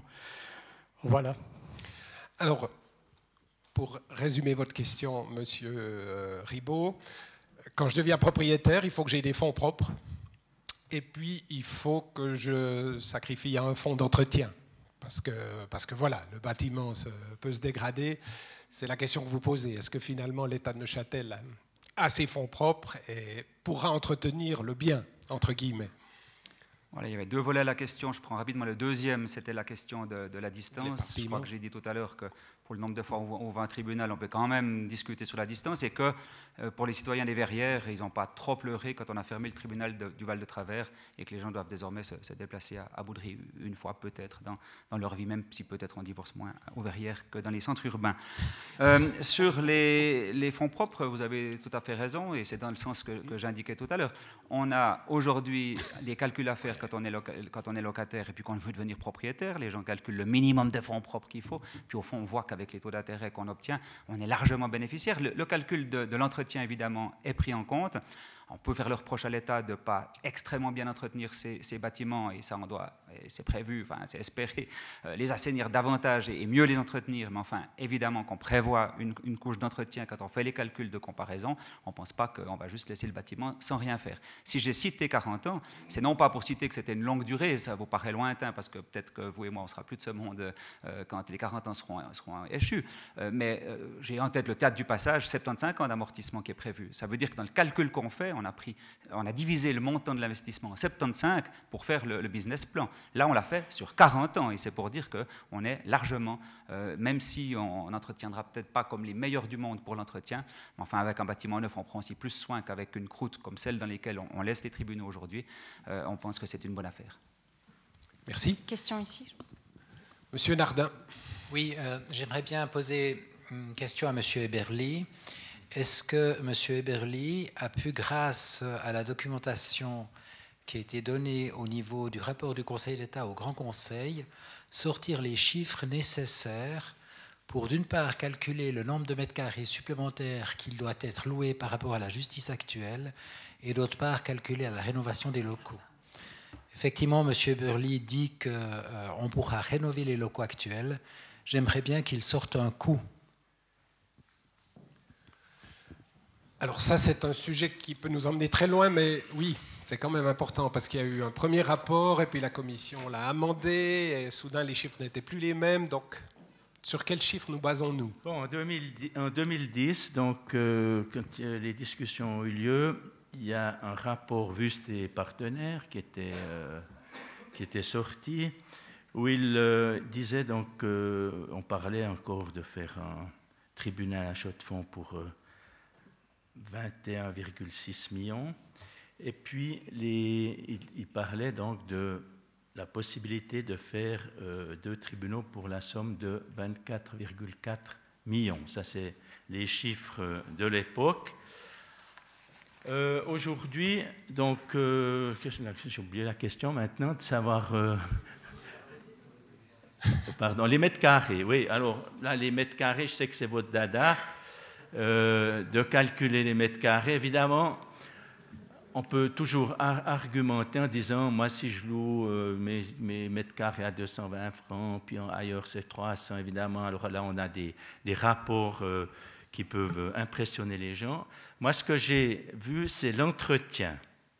Hein, l'entretien, donc le Conseil d'État, sauf erreur, parle d'un entretien annuel pour 1 million 3 ou 400 000 moins les recettes donc, euh, des locations, alors qu'actuellement, les frais de location des, différents tribunaux se montent à 800 000 francs euh, par année. Donc, on arrive avec ce calcul que la Commission a fait avec un petit bénéfice final de 40 000 francs. Vous en convenez de ce Tout bénéfice à fait. Alors, juste pour quand même situer ce que ça représente, 40 000 francs par rapport à 50 millions, eh bien, si on voulait utiliser ce soi-disant profit pour payer les 50 millions, il faudrait 1000 ans. Donc, euh, vous voyez que c'est assez ridicule, en fait, ce profit qu'on nous annonce. D'accord. Monsieur Nardin, D'accord. Alors, très brièvement peut-être, parce qu'il y a d'autres thèmes qui Monsieur Eberly, c'est un grossier mensonge. Parce que dans les charges que vous avez prises en considération, vous avez l'amortissement du bâtiment et vous faites l'impasse dessus. L'amortissement du bâtiment, c'est un amortissement d'une dette qui crée une fortune. Vous confondez en plus dépenses et investissements avec euh, fortune et dépenses d'exploitation. C'est absolument zéro. Concernant maintenant les surfaces, j'aimerais juste vous dire rapidement, Monsieur le Président, que concernant les surfaces, j'ai fait le calcul. Eh bien, euh, vous vous trompez totalement. À l'heure actuelle, les surfaces louées par les autorités judiciaires du canton sont de 4593 mètres carrés. Le projet du Noge représente quant à lui 6280 mètres carrés. Si vous rénovez les locaux en l'état actuel, vous devez donc louer, puisqu'on euh, rénove sur plusieurs euh, sites, 10% de locaux supplémentaires selon Vust et Partenaires. Vous arrivez donc à une surface supplémentaire de location d'environ 2400 m2 à 220-230 francs du mètre carré. C'est déjà un demi-million de plus que vous devez dépenser pour avoir une justice digne de nom. Et en plus, vous devez rénover les locaux qui, à l'heure actuelle, sont en location, ce qui coûte environ 114 000 francs de plus.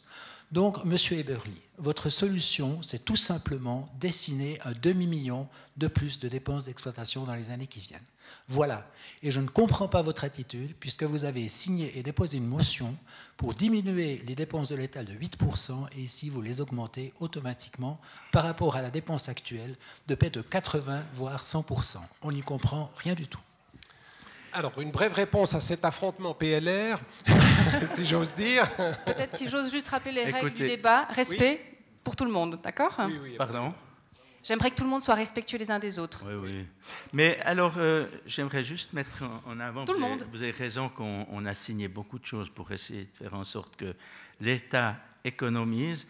Mais la façon d'économiser de l'État, c'est un peu, je vous donne juste un exemple en passant. Euh, L'État nous dit le budget, je reviens sur les hôpitaux, des hôpitaux, c'est moins 2,5 millions par année. Hein, c'est ce qu'il nous dit, l'État. Mais en parallèle, on lit, par exemple, le Conseil d'administration a fixé l'objectif d'un retour à l'équilibre dès 2017. Ça, c'est le HNE qui dit ça. Le budget 2017 adopté par le Conseil prévoit un déficit de 6,4 millions. Alors l'État nous dit on va économiser 2,5 millions chaque année sur les hôpitaux, mais les hôpitaux dépensent 6,4 millions de plus chaque année. Donc où, est, où, est, euh, les, où sont les économies? C'est pas tout à fait le même débat quand Non, même. mais mais- c'est- c'est le Comme on a des questions sur le débat de ce soir, je propose qu'on poursuive. Oui, poursuivons, ouais. Monsieur Maté. Oui, Madame, Monsieur, vous me permettrez de faire un tout petit historique sur des projets que j'ai eu l'occasion de défendre quand j'étais chef du département des finances. Le premier, c'est le rachat à Neuchâtel des grands bâtiments de Suchard, parce qu'il fallait réunir des, services de l'administration qui étaient éparpillés. J'ai eu là aussi, à l'époque, des oppositions très fortes, tant au niveau du Grand Conseil que dans la population, parce qu'il n'appartenait pas à l'État de reprendre ces bâtiments. Je crois qu'aujourd'hui, chacun est satisfait de la solution qui est arrivée. Je me souviens aussi avoir été en délégation avec Jean Cavadini et Pierre Dubois à l'époque, lorsqu'il s'agissait, pour contrer un tout petit peu ce qui se passait dans notre canton et en particulier dans le Haut, avec les difficultés économiques, avoir été rencontrer le Conseil fédéral pour souhaiter une décentralisation de l'administration fédérale dans le canton. Nous souhaitions qu'un grand office fédéral s'implante à la Chaux-de-Fonds parce que c'est naturellement dans le haut du canton que les choses étaient les plus difficiles. Le Conseil fédéral nous a dit, étant donné le nombre de personnes, parce qu'il était question de l'Office fédéral de la statistique, étant donné le nombre de personnes qu'il fallait déplacer, nous proposons que cet office soit à Neuchâtel. Mais, mais, il y avait un engagement alors du Conseil d'État auquel j'avais l'honneur de faire partie, de décentraliser des offices cantonaux à la Chaux-de-Fonds, étant donné l'implantation de l'Office fédéral de statistique à Neuchâtel. Mesdames, Messieurs, vous vous ne pouvez pas savoir les difficultés que le Conseil d'État de l'époque a eues pour déplacer l'administration des contributions. Il y a eu des oppositions, notamment chez vous, Monsieur Eberly, au Grand Conseil et partout, parce qu'on voulait décentraliser l'administration des contributions en fonction précisément de ce qui avait été fait pour, euh, j'entends l'Office fédéral de statistique. Chaque fois que nous avons dû ou voulu déplacer quelque chose ici en haut, il y avait de très bonnes raisons pour ne pas le faire. Ça, c'est l'histoire. Monsieur Eberly, vous avez parlé du coût des 50 millions en intérêt, en amortissement, etc. Le Grand Conseil a voté sans abstention et à l'unanimité. Il a eu raison. 70 millions pour Microcity. 70 millions. Je n'ai pas entendu aujourd'hui, on a parlé des 34 millions pour Colombier, mais je ne vous ai pas entendu dire que ça, représentait pour le canton en intérêt et en amortissement, comme vous le faites pour l'hôtel judiciaire. Il y a dans votre attitude et dans celle du comité référendaire, j'entends pas seulement, et je dirais de loin pas simplement une question financière, mais il y a une question, on veut rester sur le littoral parce qu'on ne veut pas que des gens se déplacent à la chaux de fond. On l'a déjà entendu aussi avec l'hôpital, ça. Dans le vote sur l'hôpital, sauf erreur, M. Eberly, fallait mettre tout l'hôpital à Neuchâtel. Jamais personne ne s'est préoccupé de savoir combien coûterait, combien durerait le voyage jusqu'à Neuchâtel. Je ne veux pas vous dire ce que j'ai voté. Vous seriez d'ailleurs étonné après ce que je vous ai dit maintenant. Mais, mais, mais, dès qu'il s'agit de mettre quelque chose à la chaux de fond, et ça c'est mon expérience de conseiller d'État, on a eu des problèmes sans fin. C'était toujours trop coûteux, ça représentait des difficultés énormes. Les, membres du Grand Conseil qui sont dans cette salle peuvent en témoigner. Merci, Monsieur Maté. Alors, on avait, oui, oui, on avait prévu avec Madame Bonadonna de ne pas trop entrer dans l'irrationnel, si j'ose dire. Cela dit, euh, Monsieur Maté mentionne quand même cette, euh, comment dire, ce blocage de certains élus du bas qui, au-delà de la vue des Alpes, euh, ne, sont, plus chez eux, on le dira ainsi. Monsieur Eberly. si vous permettez, j'aimerais juste répondre un tout petit peu à Monsieur Maté, qui a fait beaucoup de choses pour canton, que, je reconnais. Euh, il a fait des bonnes choses. Quand vous parliez d'ailleurs des, des, impôts, puisque vous avez fait un petit peu d'histoire, j'aimerais vous rappeler la votation quand même du 23 septembre 1990. Je pense que vous en rappelez encore. Euh, qui disait non, le peuple a voté non à la décentralisation. Donc c'était qu'un respect du, du, vote euh, populaire quand euh, il y a eu des difficultés pour remonter, pour décentraliser l'administration. Concernant Microcity, vous savez également qu'il y a eu un montage incroyable euh, avec la banque cantonale, etc., pour faire entrer ça plus ou moins dans, les freins aux, investissements. Microcity, il y a qu'encore quelques années, et j'ai eu la faiblesse, jusqu'à peut-être l'année passée, de croire le Conseil d'État qui nous disait qu'il allait euh, rétablir, assainir les finances. Et plus il dit qu'il assainit les finances, et plus les finances de l'État vont mal, parce que, comme je l'ai dit tout à l'heure, on a un déficit structurel extrêmement important, qui est de l'ordre de 100 à 150 millions, donc ça pose des gros problèmes. Maintenant, concernant...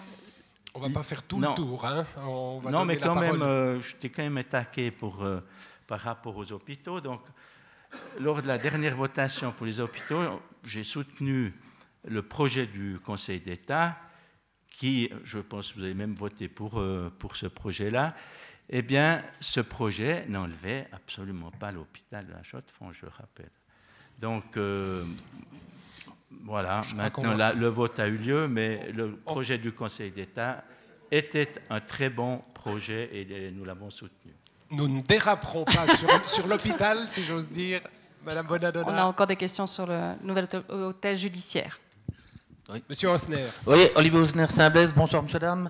J'ai une petite question pour le Conseil d'État, où je trouve assez inquiétant quand même euh, actuellement la, politique menée pour l'assainissement des finances de ce canton.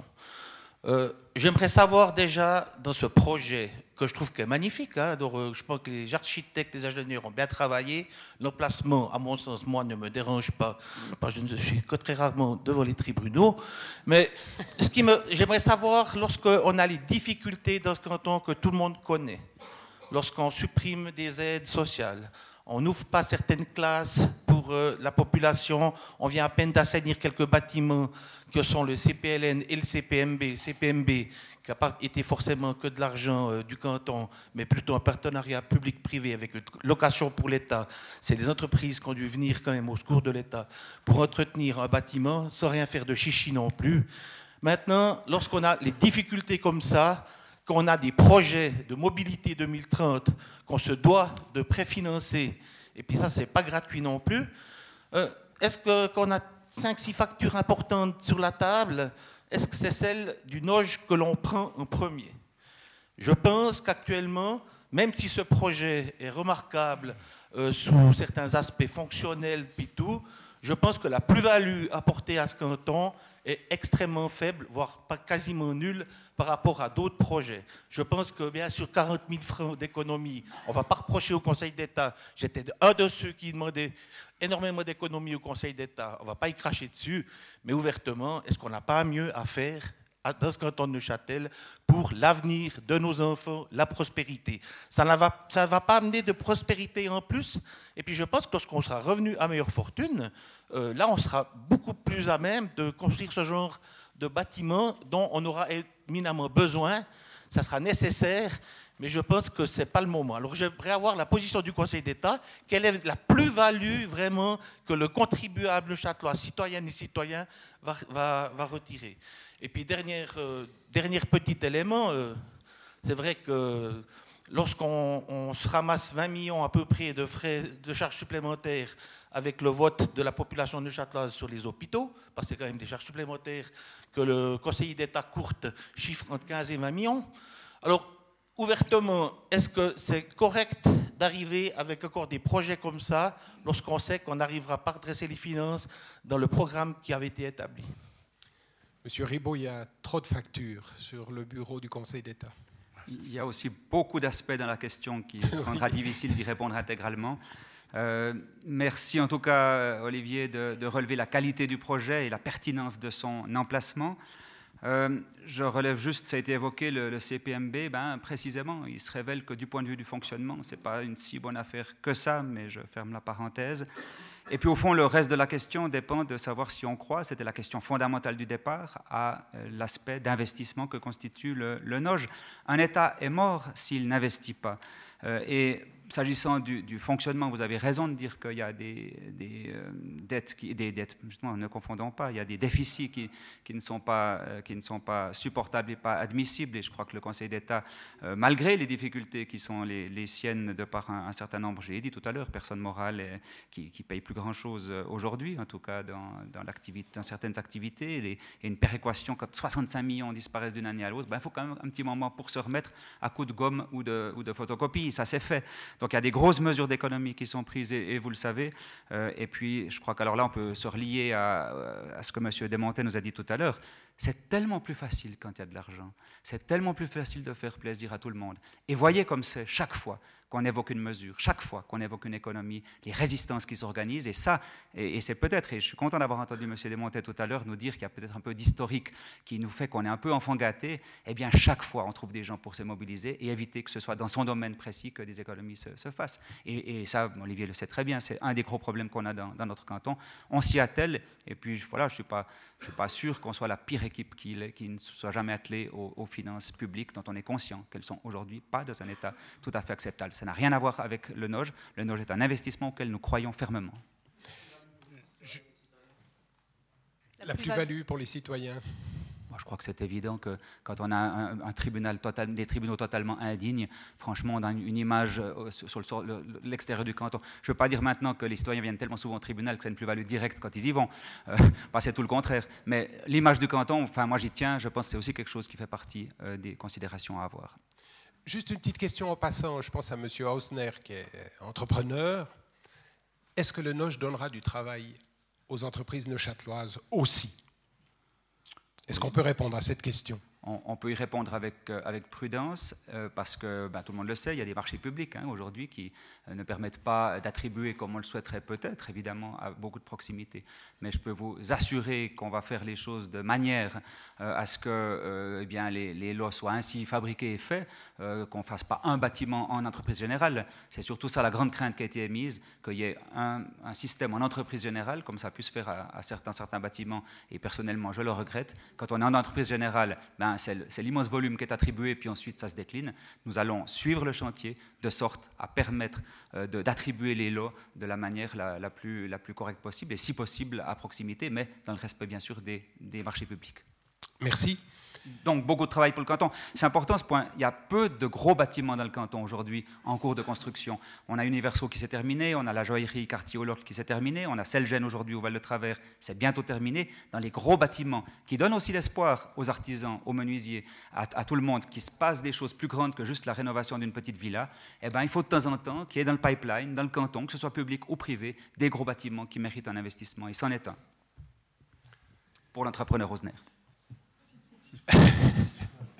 Monsieur Desmonté, et après on prend une question suivante. Très rapidement, juste une expérience de, mon canton. à peu près en 2000, euh, le canton de Vaud, il était absolument au fond du trou financièrement. Il avait un conseil d'État qui dysfonctionnait gravement, où les gens étaient en guerre entre eux. Euh, vous, aviez, euh, vous, aviez, des semeurs de, bombes un peu partout, des gens qui fuitaient dans la, dans la presse, des gens qui étaient carrément autistes. Sur Neuchâtel, ça rappelle des choses aussi. Il n'y a pas de souci. On a, on a eu ça. Ce canton-là, à ce moment-là de son histoire, en 2000, a décidé de voter un demi-milliard d'investissements pour se payer un métro euh, en ville de Lausanne.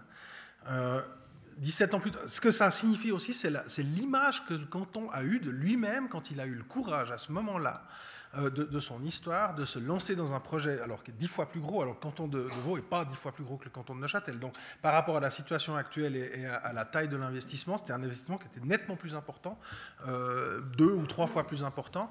Euh, mais ça a changé fondamentalement la perception que les Vaudois avaient de leur canton. Et ça a été le début, le déclic on parle beaucoup du miracle vaudois. Alors on peut en parler parce qu'avant le miracle vaudois, il y avait le désastre vaudois. Hein.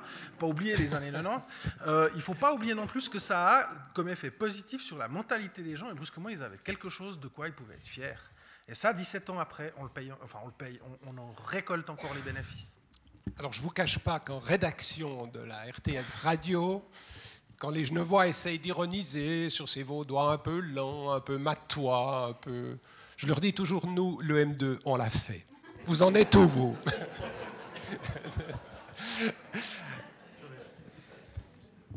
Oui, on va prendre une question, puis après je vous donne la parole. J'aurais une question pour euh, M. Burley. Euh, vous avez indiqué, M. Burley, qu'il y avait des affaires qui étaient vieilles de 5, 6 ou 7 ans. Vous le reprenez d'ailleurs dans votre argumentaire. Et euh, vous justifiez cette remarque dans le sens où vous dites ce ne sont pas des murs que demandent en priorité les Neuchâtelois et les juges. Euh, L'État doit donner les moyens aux juges euh, pour qu'ils puissent juger et bien fonctionner. Alors ma question est, est-ce que vous êtes prêt euh, avec vos 9000 signataires à faire une initiative pour demander qu'on dépense plus d'argent pour le fonctionnement de la magistrature? Jusqu'à présent, je n'ai en tout cas jamais vu d'initiative de votre part dans ce sens-là. Et je trouve assez euh, choquant, même démagogique, d'utiliser euh, un argument en relation avec la durée de certaines affaires. Parce que si vous lisez le rapport du Conseil de la magistrature et de la CAGE, vous constaterez que la moyenne du traitement des dossiers est extrêmement basse. elle est en moyenne de quelques mois, voire moins d'une année. Naturellement, il y a des affaires qui durent 5, 6, 7 ans. Mais ces quelques affaires que vous mettez en exergue, ça n'est pas correct, parce qu'en fait, il y a des raisons. Ces raisons, c'est parce qu'il y a des expertises qui prennent beaucoup de temps. Il y a des parties qui demandent parfois une suspension de la procédure pour discuter. Il y a des juges qui sont euh, parfois pas en mesure de juger tout de suite et qui ont besoin de preuves complémentaires. Bref, il y a toutes sortes d'éléments qui font que certaines affaires prennent trop de temps. Et je trouve assez choquant que vous preniez ces quelques éléments pour ensuite dire il faut de l'argent pour la justice et pas pour des murs. Alors, est-ce que vous êtes prêt à euh, prendre euh, euh, votre bâton de pèlerin et aller récolter des signatures pour augmenter les frais de la justice? Écoutez, c'est facile, je vous dis oui. Euh, au Grand Conseil, on vote le budget de la justice. Euh, on peut toujours faire un amendement pour mettre un peu d'argent supplémentaire. Pour rénover, par exemple? Pas pour rénover, mais pour améliorer le, fonctionnement. Enfin... Pour péjorer le fonctionnement, le compte de fonctionnement, justement. enfin, monsieur a fait la question la réponse, de toute façon. c'est vrai. Euh, moi, j'avais. Permettez, j'ai juste. Vous vouliez répondre à monsieur Ribaud? Non, je voulais poser une question à monsieur Desmonté. Quand vous parlez de l'image qu'a donnée le, le métro à, Lausanne. C'est vrai que je crois qu'il y a des milliers ou des millions de gens qui l'utilisent. Euh. On a dit tout à l'heure que finalement, euh, les tribunaux n'y allaient pratiquement pas. Donc, est-ce qu'il y a le même intérêt Vous pensez ça va donner le même élan de faire un tribunal que de faire le métro à Lausanne? Ça m'intéresse de savoir euh, votre avis. Alors évidemment, la, plus-value du, métro, elle est peut-être plus évidente et surtout, elle a été totalement dépassée parce que les prévisions qu'on avait au moment où on prend la décision de voter ce demi-milliard, c'est pas la moitié de ce qu'on a maintenant en fait comme, impact. Alors c'est vrai qu'on peut se dire de, lancer un hôtel judiciaire n'a pas évidemment le, le, même impact, encore que vous avez eu des votations et Mobilité 2030, c'est quelque chose qui de manière évidente va profiter à tout le monde. Et en plus, comme ça a été relevé, pas forcément uniquement avec vos sous, mais aussi avec effectivement euh, les sous. Mais ceci étant, l'idée de se dire, tiens, on est au fond du trou et au lieu de tomber dans la sinistrose à un moment donné, eh ben, euh, on, reste convaincu qu'il faut investir parce qu'à un moment donné, on est dans un, dans un moment qui est difficile, mais qu'on va croire comme étant conjoncturel et qu'on sait qu'à terme, euh, on va sortir de là et on va sortir bien, je pense que c'est effectivement très important à un moment donné euh, de se donner les moyens d'avoir des projets même quand on est au fond du trou. De donner un élan. Oui, ça, donne. Il y a un futur après. Euh, on est, c'est pas simplement une situation euh, financière qui peut effectivement être assez mauvaise, mais moi je viens d'un canton, canton euh, qui a connu ça, et puis d'une commune qui a aussi, qui connaît encore ça entre guillemets. il faut des fois se donner les moyens de ses ambitions, et puis ma foi prendre, prendre un risque. Donc j'aurais tendance à dire, il faut. Je dis pas que c'est ce que vous devez faire, c'est pas à moi de vous dire d'abord ce que, ce qu'évidemment vous devez voter dans le canton de Neuchâtel, mais il faut pas perdre il euh, ne faut pas perdre de vue non plus, euh, je dirais, non seulement l'image qu'on donne vis-à-vis de l'extérieur, et ça, ça a été dit par M. Ribon, mais l'image qu'on se donne à soi-même, d'une certaine manière, de confiance. Mhm. Finalement, on a confiance en nous ou pas? Quand on le vaut en 2000, on a décidé qu'on avait confiance en nous. Voilà. Euh, ça marche, ça peut marcher en tout cas. C'était un peu la méthode Coué, mais elle a bien marché. C'est vrai. Il y avait un pari. Hein, Une question au fond de la salle. bonsoir. bonsoir. Moi, je, je ne suis pas contre ces projets-là. Mais là, euh, comment dire, ici, c'est un centre de réflexion et de, discussion. Là, euh, moi, je vois un conflit, un d'intérêts entre tous ces pouvoirs si on met dans un site centralisé ou un euh, unique site. Parce que, vous savez, aujourd'hui, la démocratie, je ne dis pas, je ne dis pas qu'elle est malade, mais elle a beaucoup affaibli. Parce que euh, les trois pouvoirs d'un euh, État démocratique et moderne se sont fusionnés, le pouvoir judiciaire, euh, législatif ou exécutif. Alors, ces projets, l'idée, ce n'est pas mauvaise, mais mettre ensemble dans un unique site, ça créer de relations superficielles ou amitiés interpersonnelles ou antipathie ou sympathie. Parce que toutes ces personnes qui travaillent là, ce sont des êtres, humains. Alors quand on se voit tous les jours, ça peut créer de familiarité et puis euh, d'amitié et ça peut nuire aussi, euh, comment dire, la qualité de la justice. Oui, donc euh, ce que vous dites, c'est que vous craignez que, voilà, que des liens s'établissent finalement entre tous ces gens qui sont là avec, euh, avec sympathie ou antipathie. Et, au bout d'un moment, ça devient un, bloc de personnes qui finalement euh, sont un peu dans un ghetto hors du monde quoi, et, fraternisent ensemble. Ça, c'est une crainte qu'on peut avoir humainement parlant. Peut-être. J'entends cette crainte. Elle existe dans un bassin de population aussi réduit que celui de, Neuchâtel. Et j'imagine que dans le Jura, la problématique existe aussi. On a des avocats qui sont mariés à des juges, des juges et des procureurs. Euh, les gens vivent ensemble. On est quand même une petite région. Et c'est plus ça qui peut donner une impression aux gens que euh, tout le monde se connaît que, que la, la, proximité des bâtiments qui existe aujourd'hui. Cette proximité existe déjà parce qu'on est une petite région, mais aussi elle existe physiquement au pommier, je l'ai dit tout à l'heure. Et, et là, au contraire, on aimerait montrer que ces bâtiments sont d'une telle étanchéité, les gens ils vont pas circuler, hein, une fois qu'on est dans le bâtiment, on y est. Euh, et, donc, euh, on espère que, cette confiance soit, redonnée, mais elle sera de toute façon un tout petit peu euh, obérée par la, par la taille de notre canton. Et de ce point de vue-là, vous avez raison, mais ce n'est pas le problème de l'hôtel judiciaire. C'est vrai que pour ceux qui ont eu la chance, je l'ai eu personnellement d'être, par exemple, au Palais fédéral, il y a au bout d'un moment cette impression d'une sorte de ghetto. On revoit toujours les mêmes politiciens qui voient les mêmes journalistes.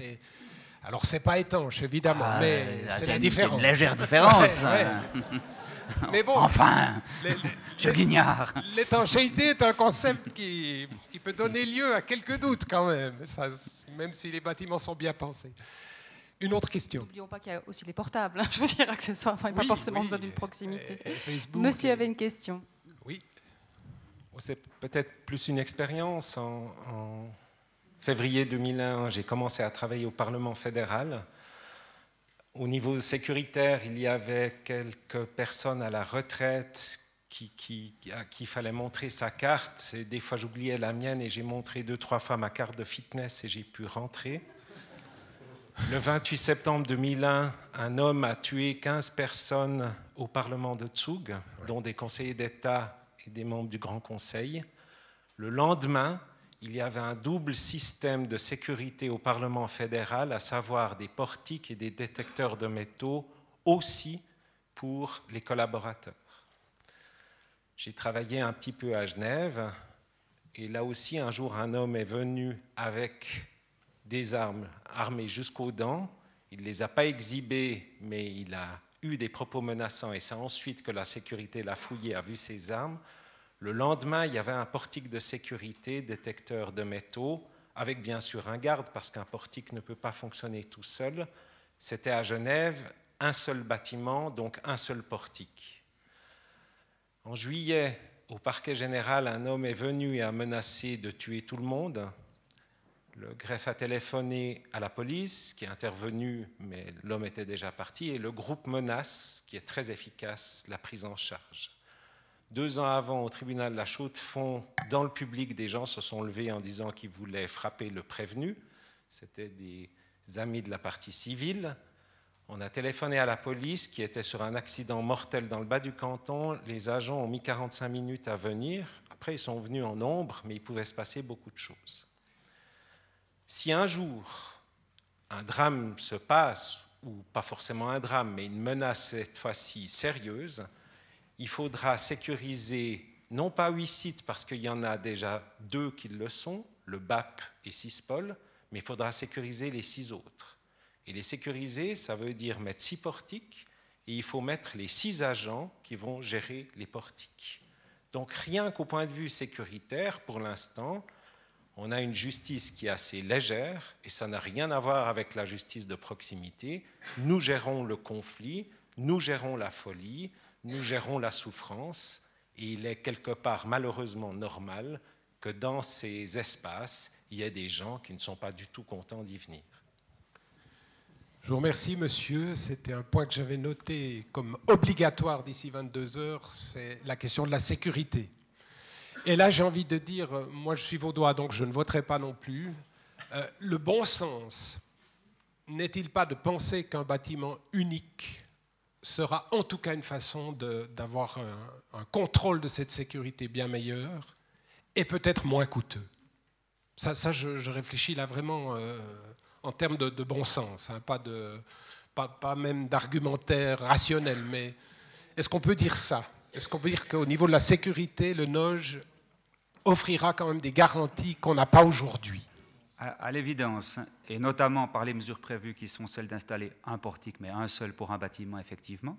Donc un portique est prévu qui pourra être rangé d'ailleurs. On ne veut pas qu'on ait non plus une sécurité permanente et complète, euh, parce que voilà, il faut quand même encore vivre. En tout cas, moi, je ne rêve pas d'un monde parfait. Mais enfin, il y aura des moyens de sécuriser l'endroit euh, systématiquement. Il y aura les moyens d'ouvrir une porte pour faire entrer les, les, véhicules cellulaires. Et surtout, surtout, il y aura des moyens de prévoir des bureaux des juges inaccessibles aujourd'hui.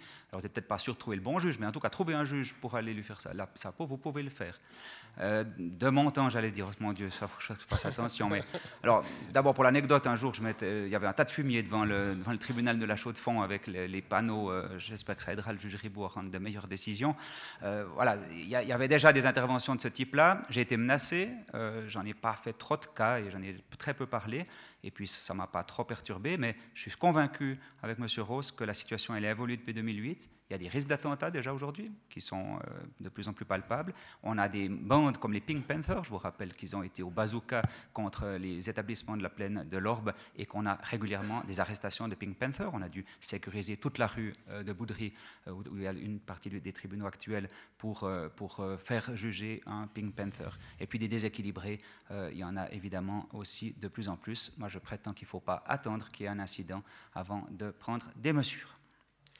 Monsieur Stelet, juste dans le Jura, est-ce que la question de la sécurité, ça a été une question qui a joué un rôle? Enfin, Est-ce qu'à Porrentruy, euh, juges et magistrats sont en, sûreté? Euh, À l'époque, ça n'a pas joué de rôle. Après l'attentat de Zoug, il y a quelques mesures qui ont été prises. Notamment, on a commencé à fermer les portes à clé avant de laisser tout ouvert.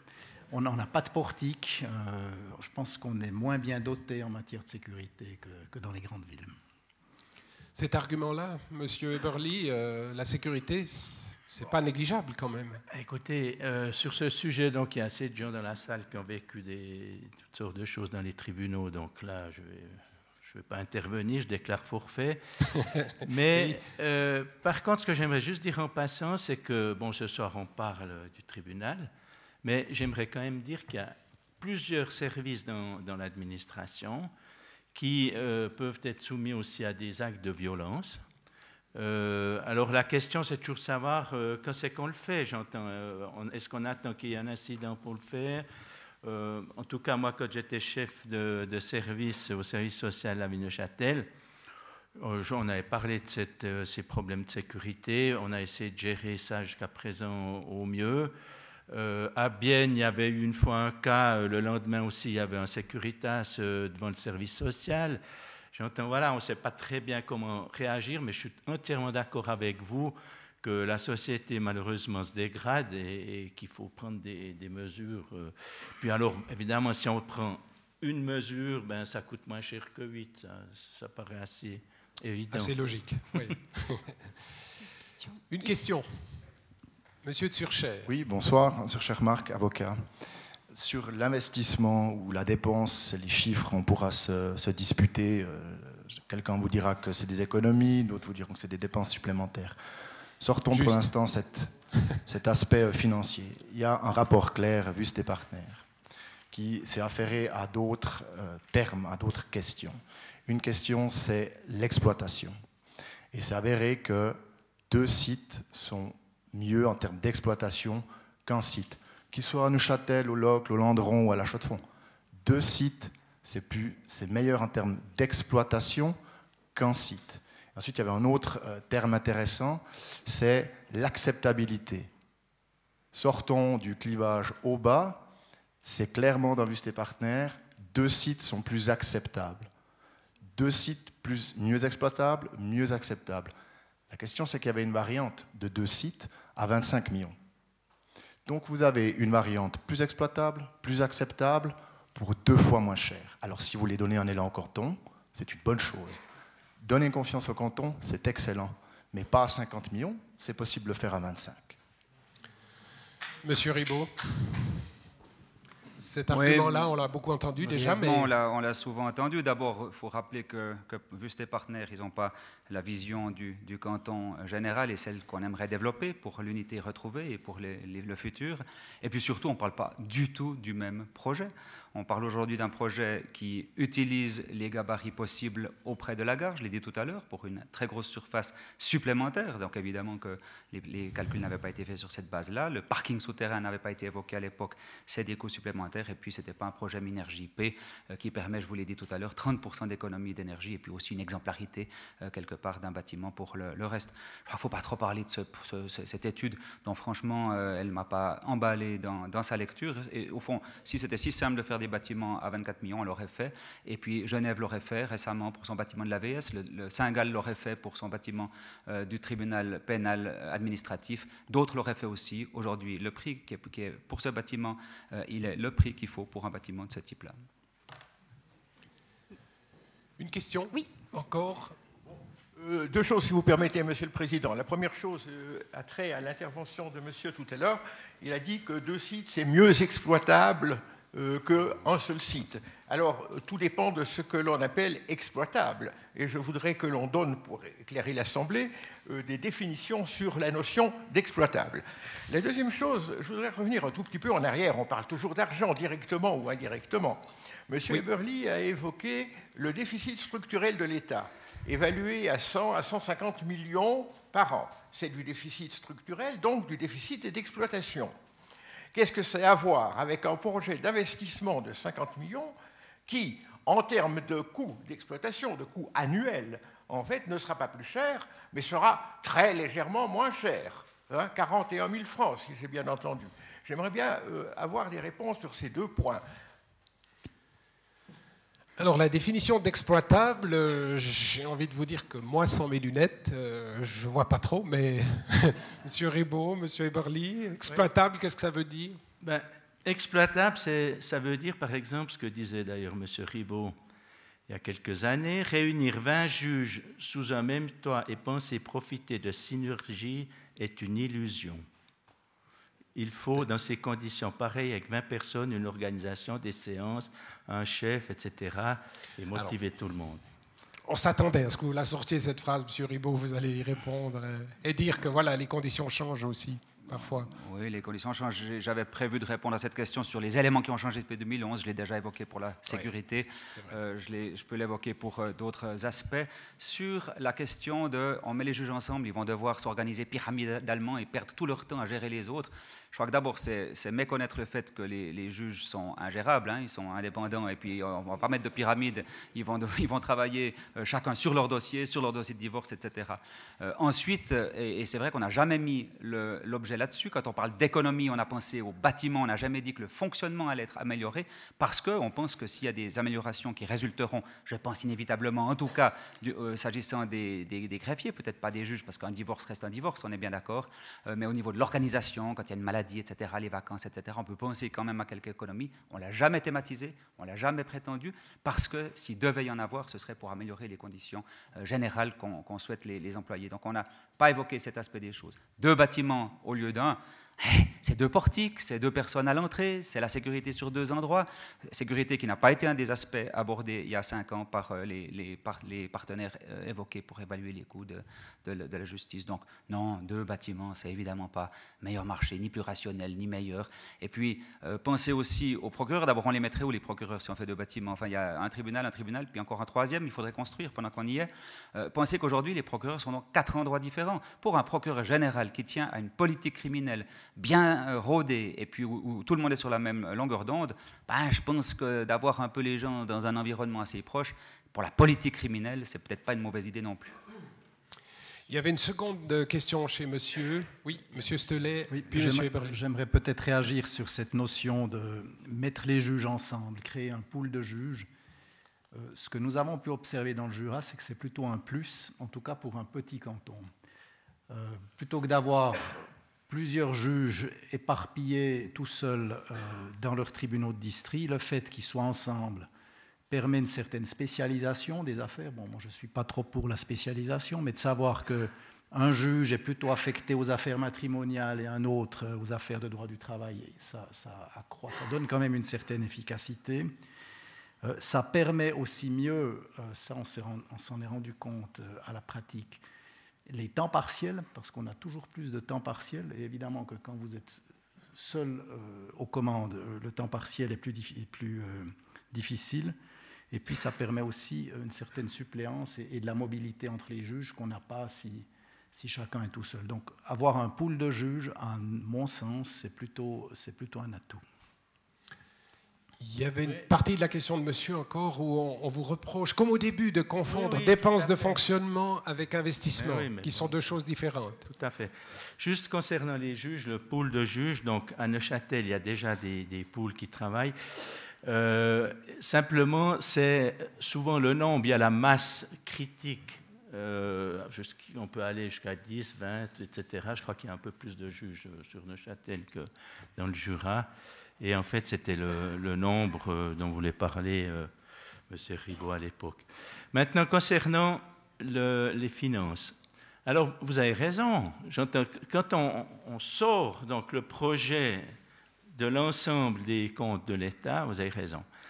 Maintenant, mon problème, contrairement à ce qu'a dit euh, M. Ribot tout à l'heure, c'est que Actuellement, l'État de Neuchâtel emprunte pour son fonctionnement, d'ailleurs c'est noté dans le rapport du budget, euh, pour le budget 2017, que l'État devra emprunter 5 millions pour fonctionner. Euh, vous avez entendu euh, il y a quelques semaines que les comptes se péjoraient de 10 millions supplémentaires, donc c'est plus 1 million, c'est 10 millions qu'il faudra emprunter euh, pour fonctionner. Et c'est ça qui nous dérange, c'est que chaque franc qu'on dépense en plus, c'est quand même, il arrive finalement dans les comptes de l'État, et euh, même si c'est un investissement, tous les francs arrivent dans les comptes de l'État parce qu'il faut bien payer euh, cet investissement. Donc si on n'a pas les sous, c'est l'exemple que je donnais tout à l'heure, si on n'a pas les sous pour payer les intérêts euh, que l'on doit et qu'on doit emprunter pour payer ces intérêts, c'est des charges supplémentaires. On ne vous mettra pas d'accord, hein, je crois, sur ce plan, et on ne va pas insister. Euh, oui, très brièvement, monsieur, parce qu'on arrive à 10 heures. Je, serai bref, mais, mais, mais, ça ne va pas. Euh, ça ne va pas, le, Je suis d'accord. monsieur Eberly. Ça ne va pas tout simplement parce que les coûts de location, d'exploitation, de financement seront légèrement, très légèrement, je vous l'accorde, inférieurs après l'investissement qu'avant l'investissement. Donc il faut être logique et rationnel jusqu'au bout, n'est-ce pas? Et votre réponse ne répondait pas à ce critère. Voilà. Le, feu est mieux. J'aimerais qu'on demande le micro pour euh, contester ou. Oui. On va prendre encore une petite minute. Très brièvement, et après je laisserai conclure M. Eberly et M. Ribot euh, pour un dernier mot. On fait beaucoup d'attaques ce soir sur M. Eberly sur le financement, pour discuter, mais une chose, est sûre, une chose est sûre, c'est que le gouvernement est en train de demander, va certainement demander au Parlement euh, qu'il lève les mécanismes de frein, ou bien toute une partie de ces mécanismes de frein, essentiellement sur les investissements, et puis aujourd'hui, lorsqu'on a une capacité d'investissement aussi faible que ça, qu'on n'a pas d'autofinancement, ça veut dire que chaque franc qu'on investit, on doit l'emprunter. Ben aujourd'hui, euh, je suis désolé, lorsqu'on veut éliminer le maximum d'un déficit structurel qui est de fonctionnement, on fait quand même des investissements qui dégagent, je dirais, des, économies substantielles. Et manifestement, le NOJ dégage que 40 000 francs d'économie, c'est déjà ça. Mais à mon sens, ce n'est pas suffisant pour un tel investissement où c'est pratiquement en, chiffre net l'investissement d'une année que est autorisé à faire l'État. C'était 60 millions euh, ces dernières années. Donc c'est ça la réalité. Merci on accepte encore une question ou plutôt pas? On dit que c'est la fin. Encore une petite minute. Une, une dernière. Je suis de bonne humeur à la rentrée, ça va. oui, oui. Mais si l'investissement ne se fait plus par l'État, entre autres dans la cité de, l'achat de fonds, comment les propriétaires vont réagir à l'achat de fonds Vont-ils rénover leur immeubles Vont-ils investir pour euh, faire des annexes euh, Il y a un risque énorme que l'exemple de non-investissement de l'État se répercute sur l'ensemble euh, de la cité. C'est ce que M. Desmontel laissait entendre hein, tout à l'heure. C'est qu'il faut un projet pour tirer, pour, tirer une, pour donner une envie finalement.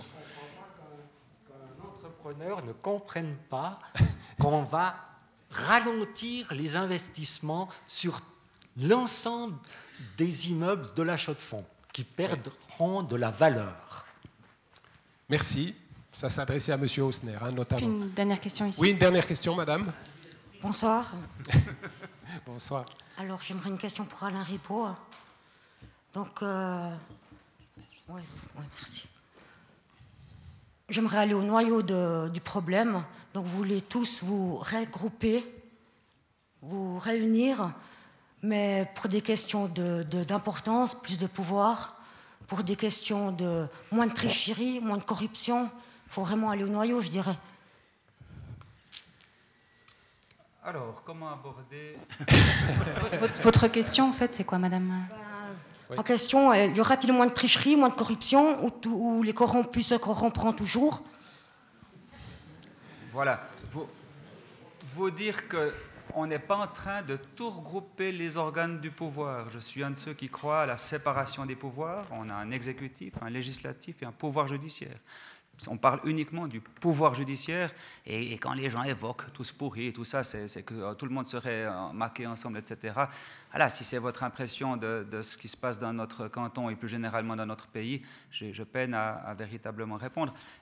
on n'est pas du tout sur ce, niveau-là, on parle de, de fonctionnalité, on parle de, fonctionner le mieux possible. Est-ce que fonctionner le mieux possible, ça sera euh, de changer l'état d'esprit que vous reprochez aujourd'hui? Je l'espère. Alors, je laisse une minute à M. Eberly, puis à M. Ribaud pour euh, persuader l'Assemblée de son point de vue. Mais une minute. Très bien. Alors, euh, Trois slogans forts. Merci, on va improviser. Alors, vous posez la question investissement-dépenses. Euh, ben, nous, moi, je suis resté convaincu que ce NOJ est une dépense que l'État ne peut pas se payer, qu'il est trop cher actuellement, même s'il donne, pourrait donner un élan, mais comparer le métro de Lausanne avec le, le NOJ de Chaux-de-Fonds, je crois qu'il y a une comparaison qu'il ne faut pas faire. L'État, je l'ai démontré, est vraiment dans une situation financière extrêmement compliquée, difficile, et je pense qu'il faut assainir les finances avant de penser à faire des palais pour la justice. Alain Ribaud Hôtel judiciaire, pas palais de justice. Euh, trois points en conclusion. Euh, d'abord, et on l'a dit, et je précise vraiment qu'on a là un effet de bord, le NOJ n'est pas fait pour la Chaux-de-Fonds, il est fait pour le canton de Neuchâtel. Mais cerise sur le gâteau, à l'emplacement où il est prévu, eh bien franchement, ça me fait plaisir et ça me réjouit de voir un développement urbanistique avec les bâtiments derrière qui sont déjà construits. Il manque ce magnifique bâtiment, je ne dis pas trop magnifique parce qu'après on dira encore qu'il est cher, ce bâtiment sobre et élégant qui fermera la place de la gare. C'était mon premier point. Deuxième point, l'opposant Eberly a évoqué tout à l'heure des doutes sur le fonctionnement de la justice. Moi, j'aimerais vous dire que la justice aujourd'hui est remarquablement bien rendue dans notre canton et je pense avoir une crédibilité pour le dire. Euh, je ne pense pas d'abord que ça a beaucoup changé depuis euh, quelques années et surtout, je vois encore pas mal de décisions de justice. Je peux vous dire que ça bosse bien.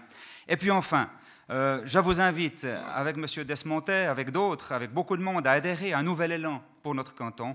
Et je vous invite à voter oui au nouvel hôtel judiciaire, oui à la réforme des institutions, c'est la circonscription électorale unique, c'est la baisse du nombre de députés. On a parlé tout à l'heure d'un déclic, mesdames et messieurs. Oui, un déclic.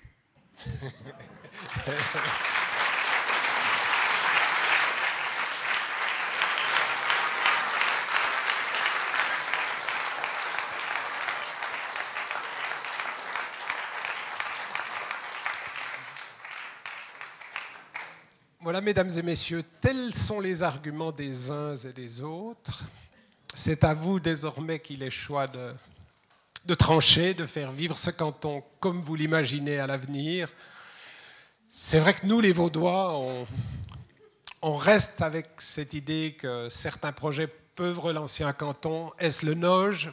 Est-ce, autre question, la circonscription unique, mais qui est moins matérielle, qui est moins visible? Ça, c'est à vous d'en décider. Je vous remercie de la qualité des questions et je remercie aussi les interlocuteurs qui ont donné à ce débat, je trouve, une belle dignité. Et je vous souhaite une bonne fin de soirée. Merci. Merci à vous, Roger Guignard.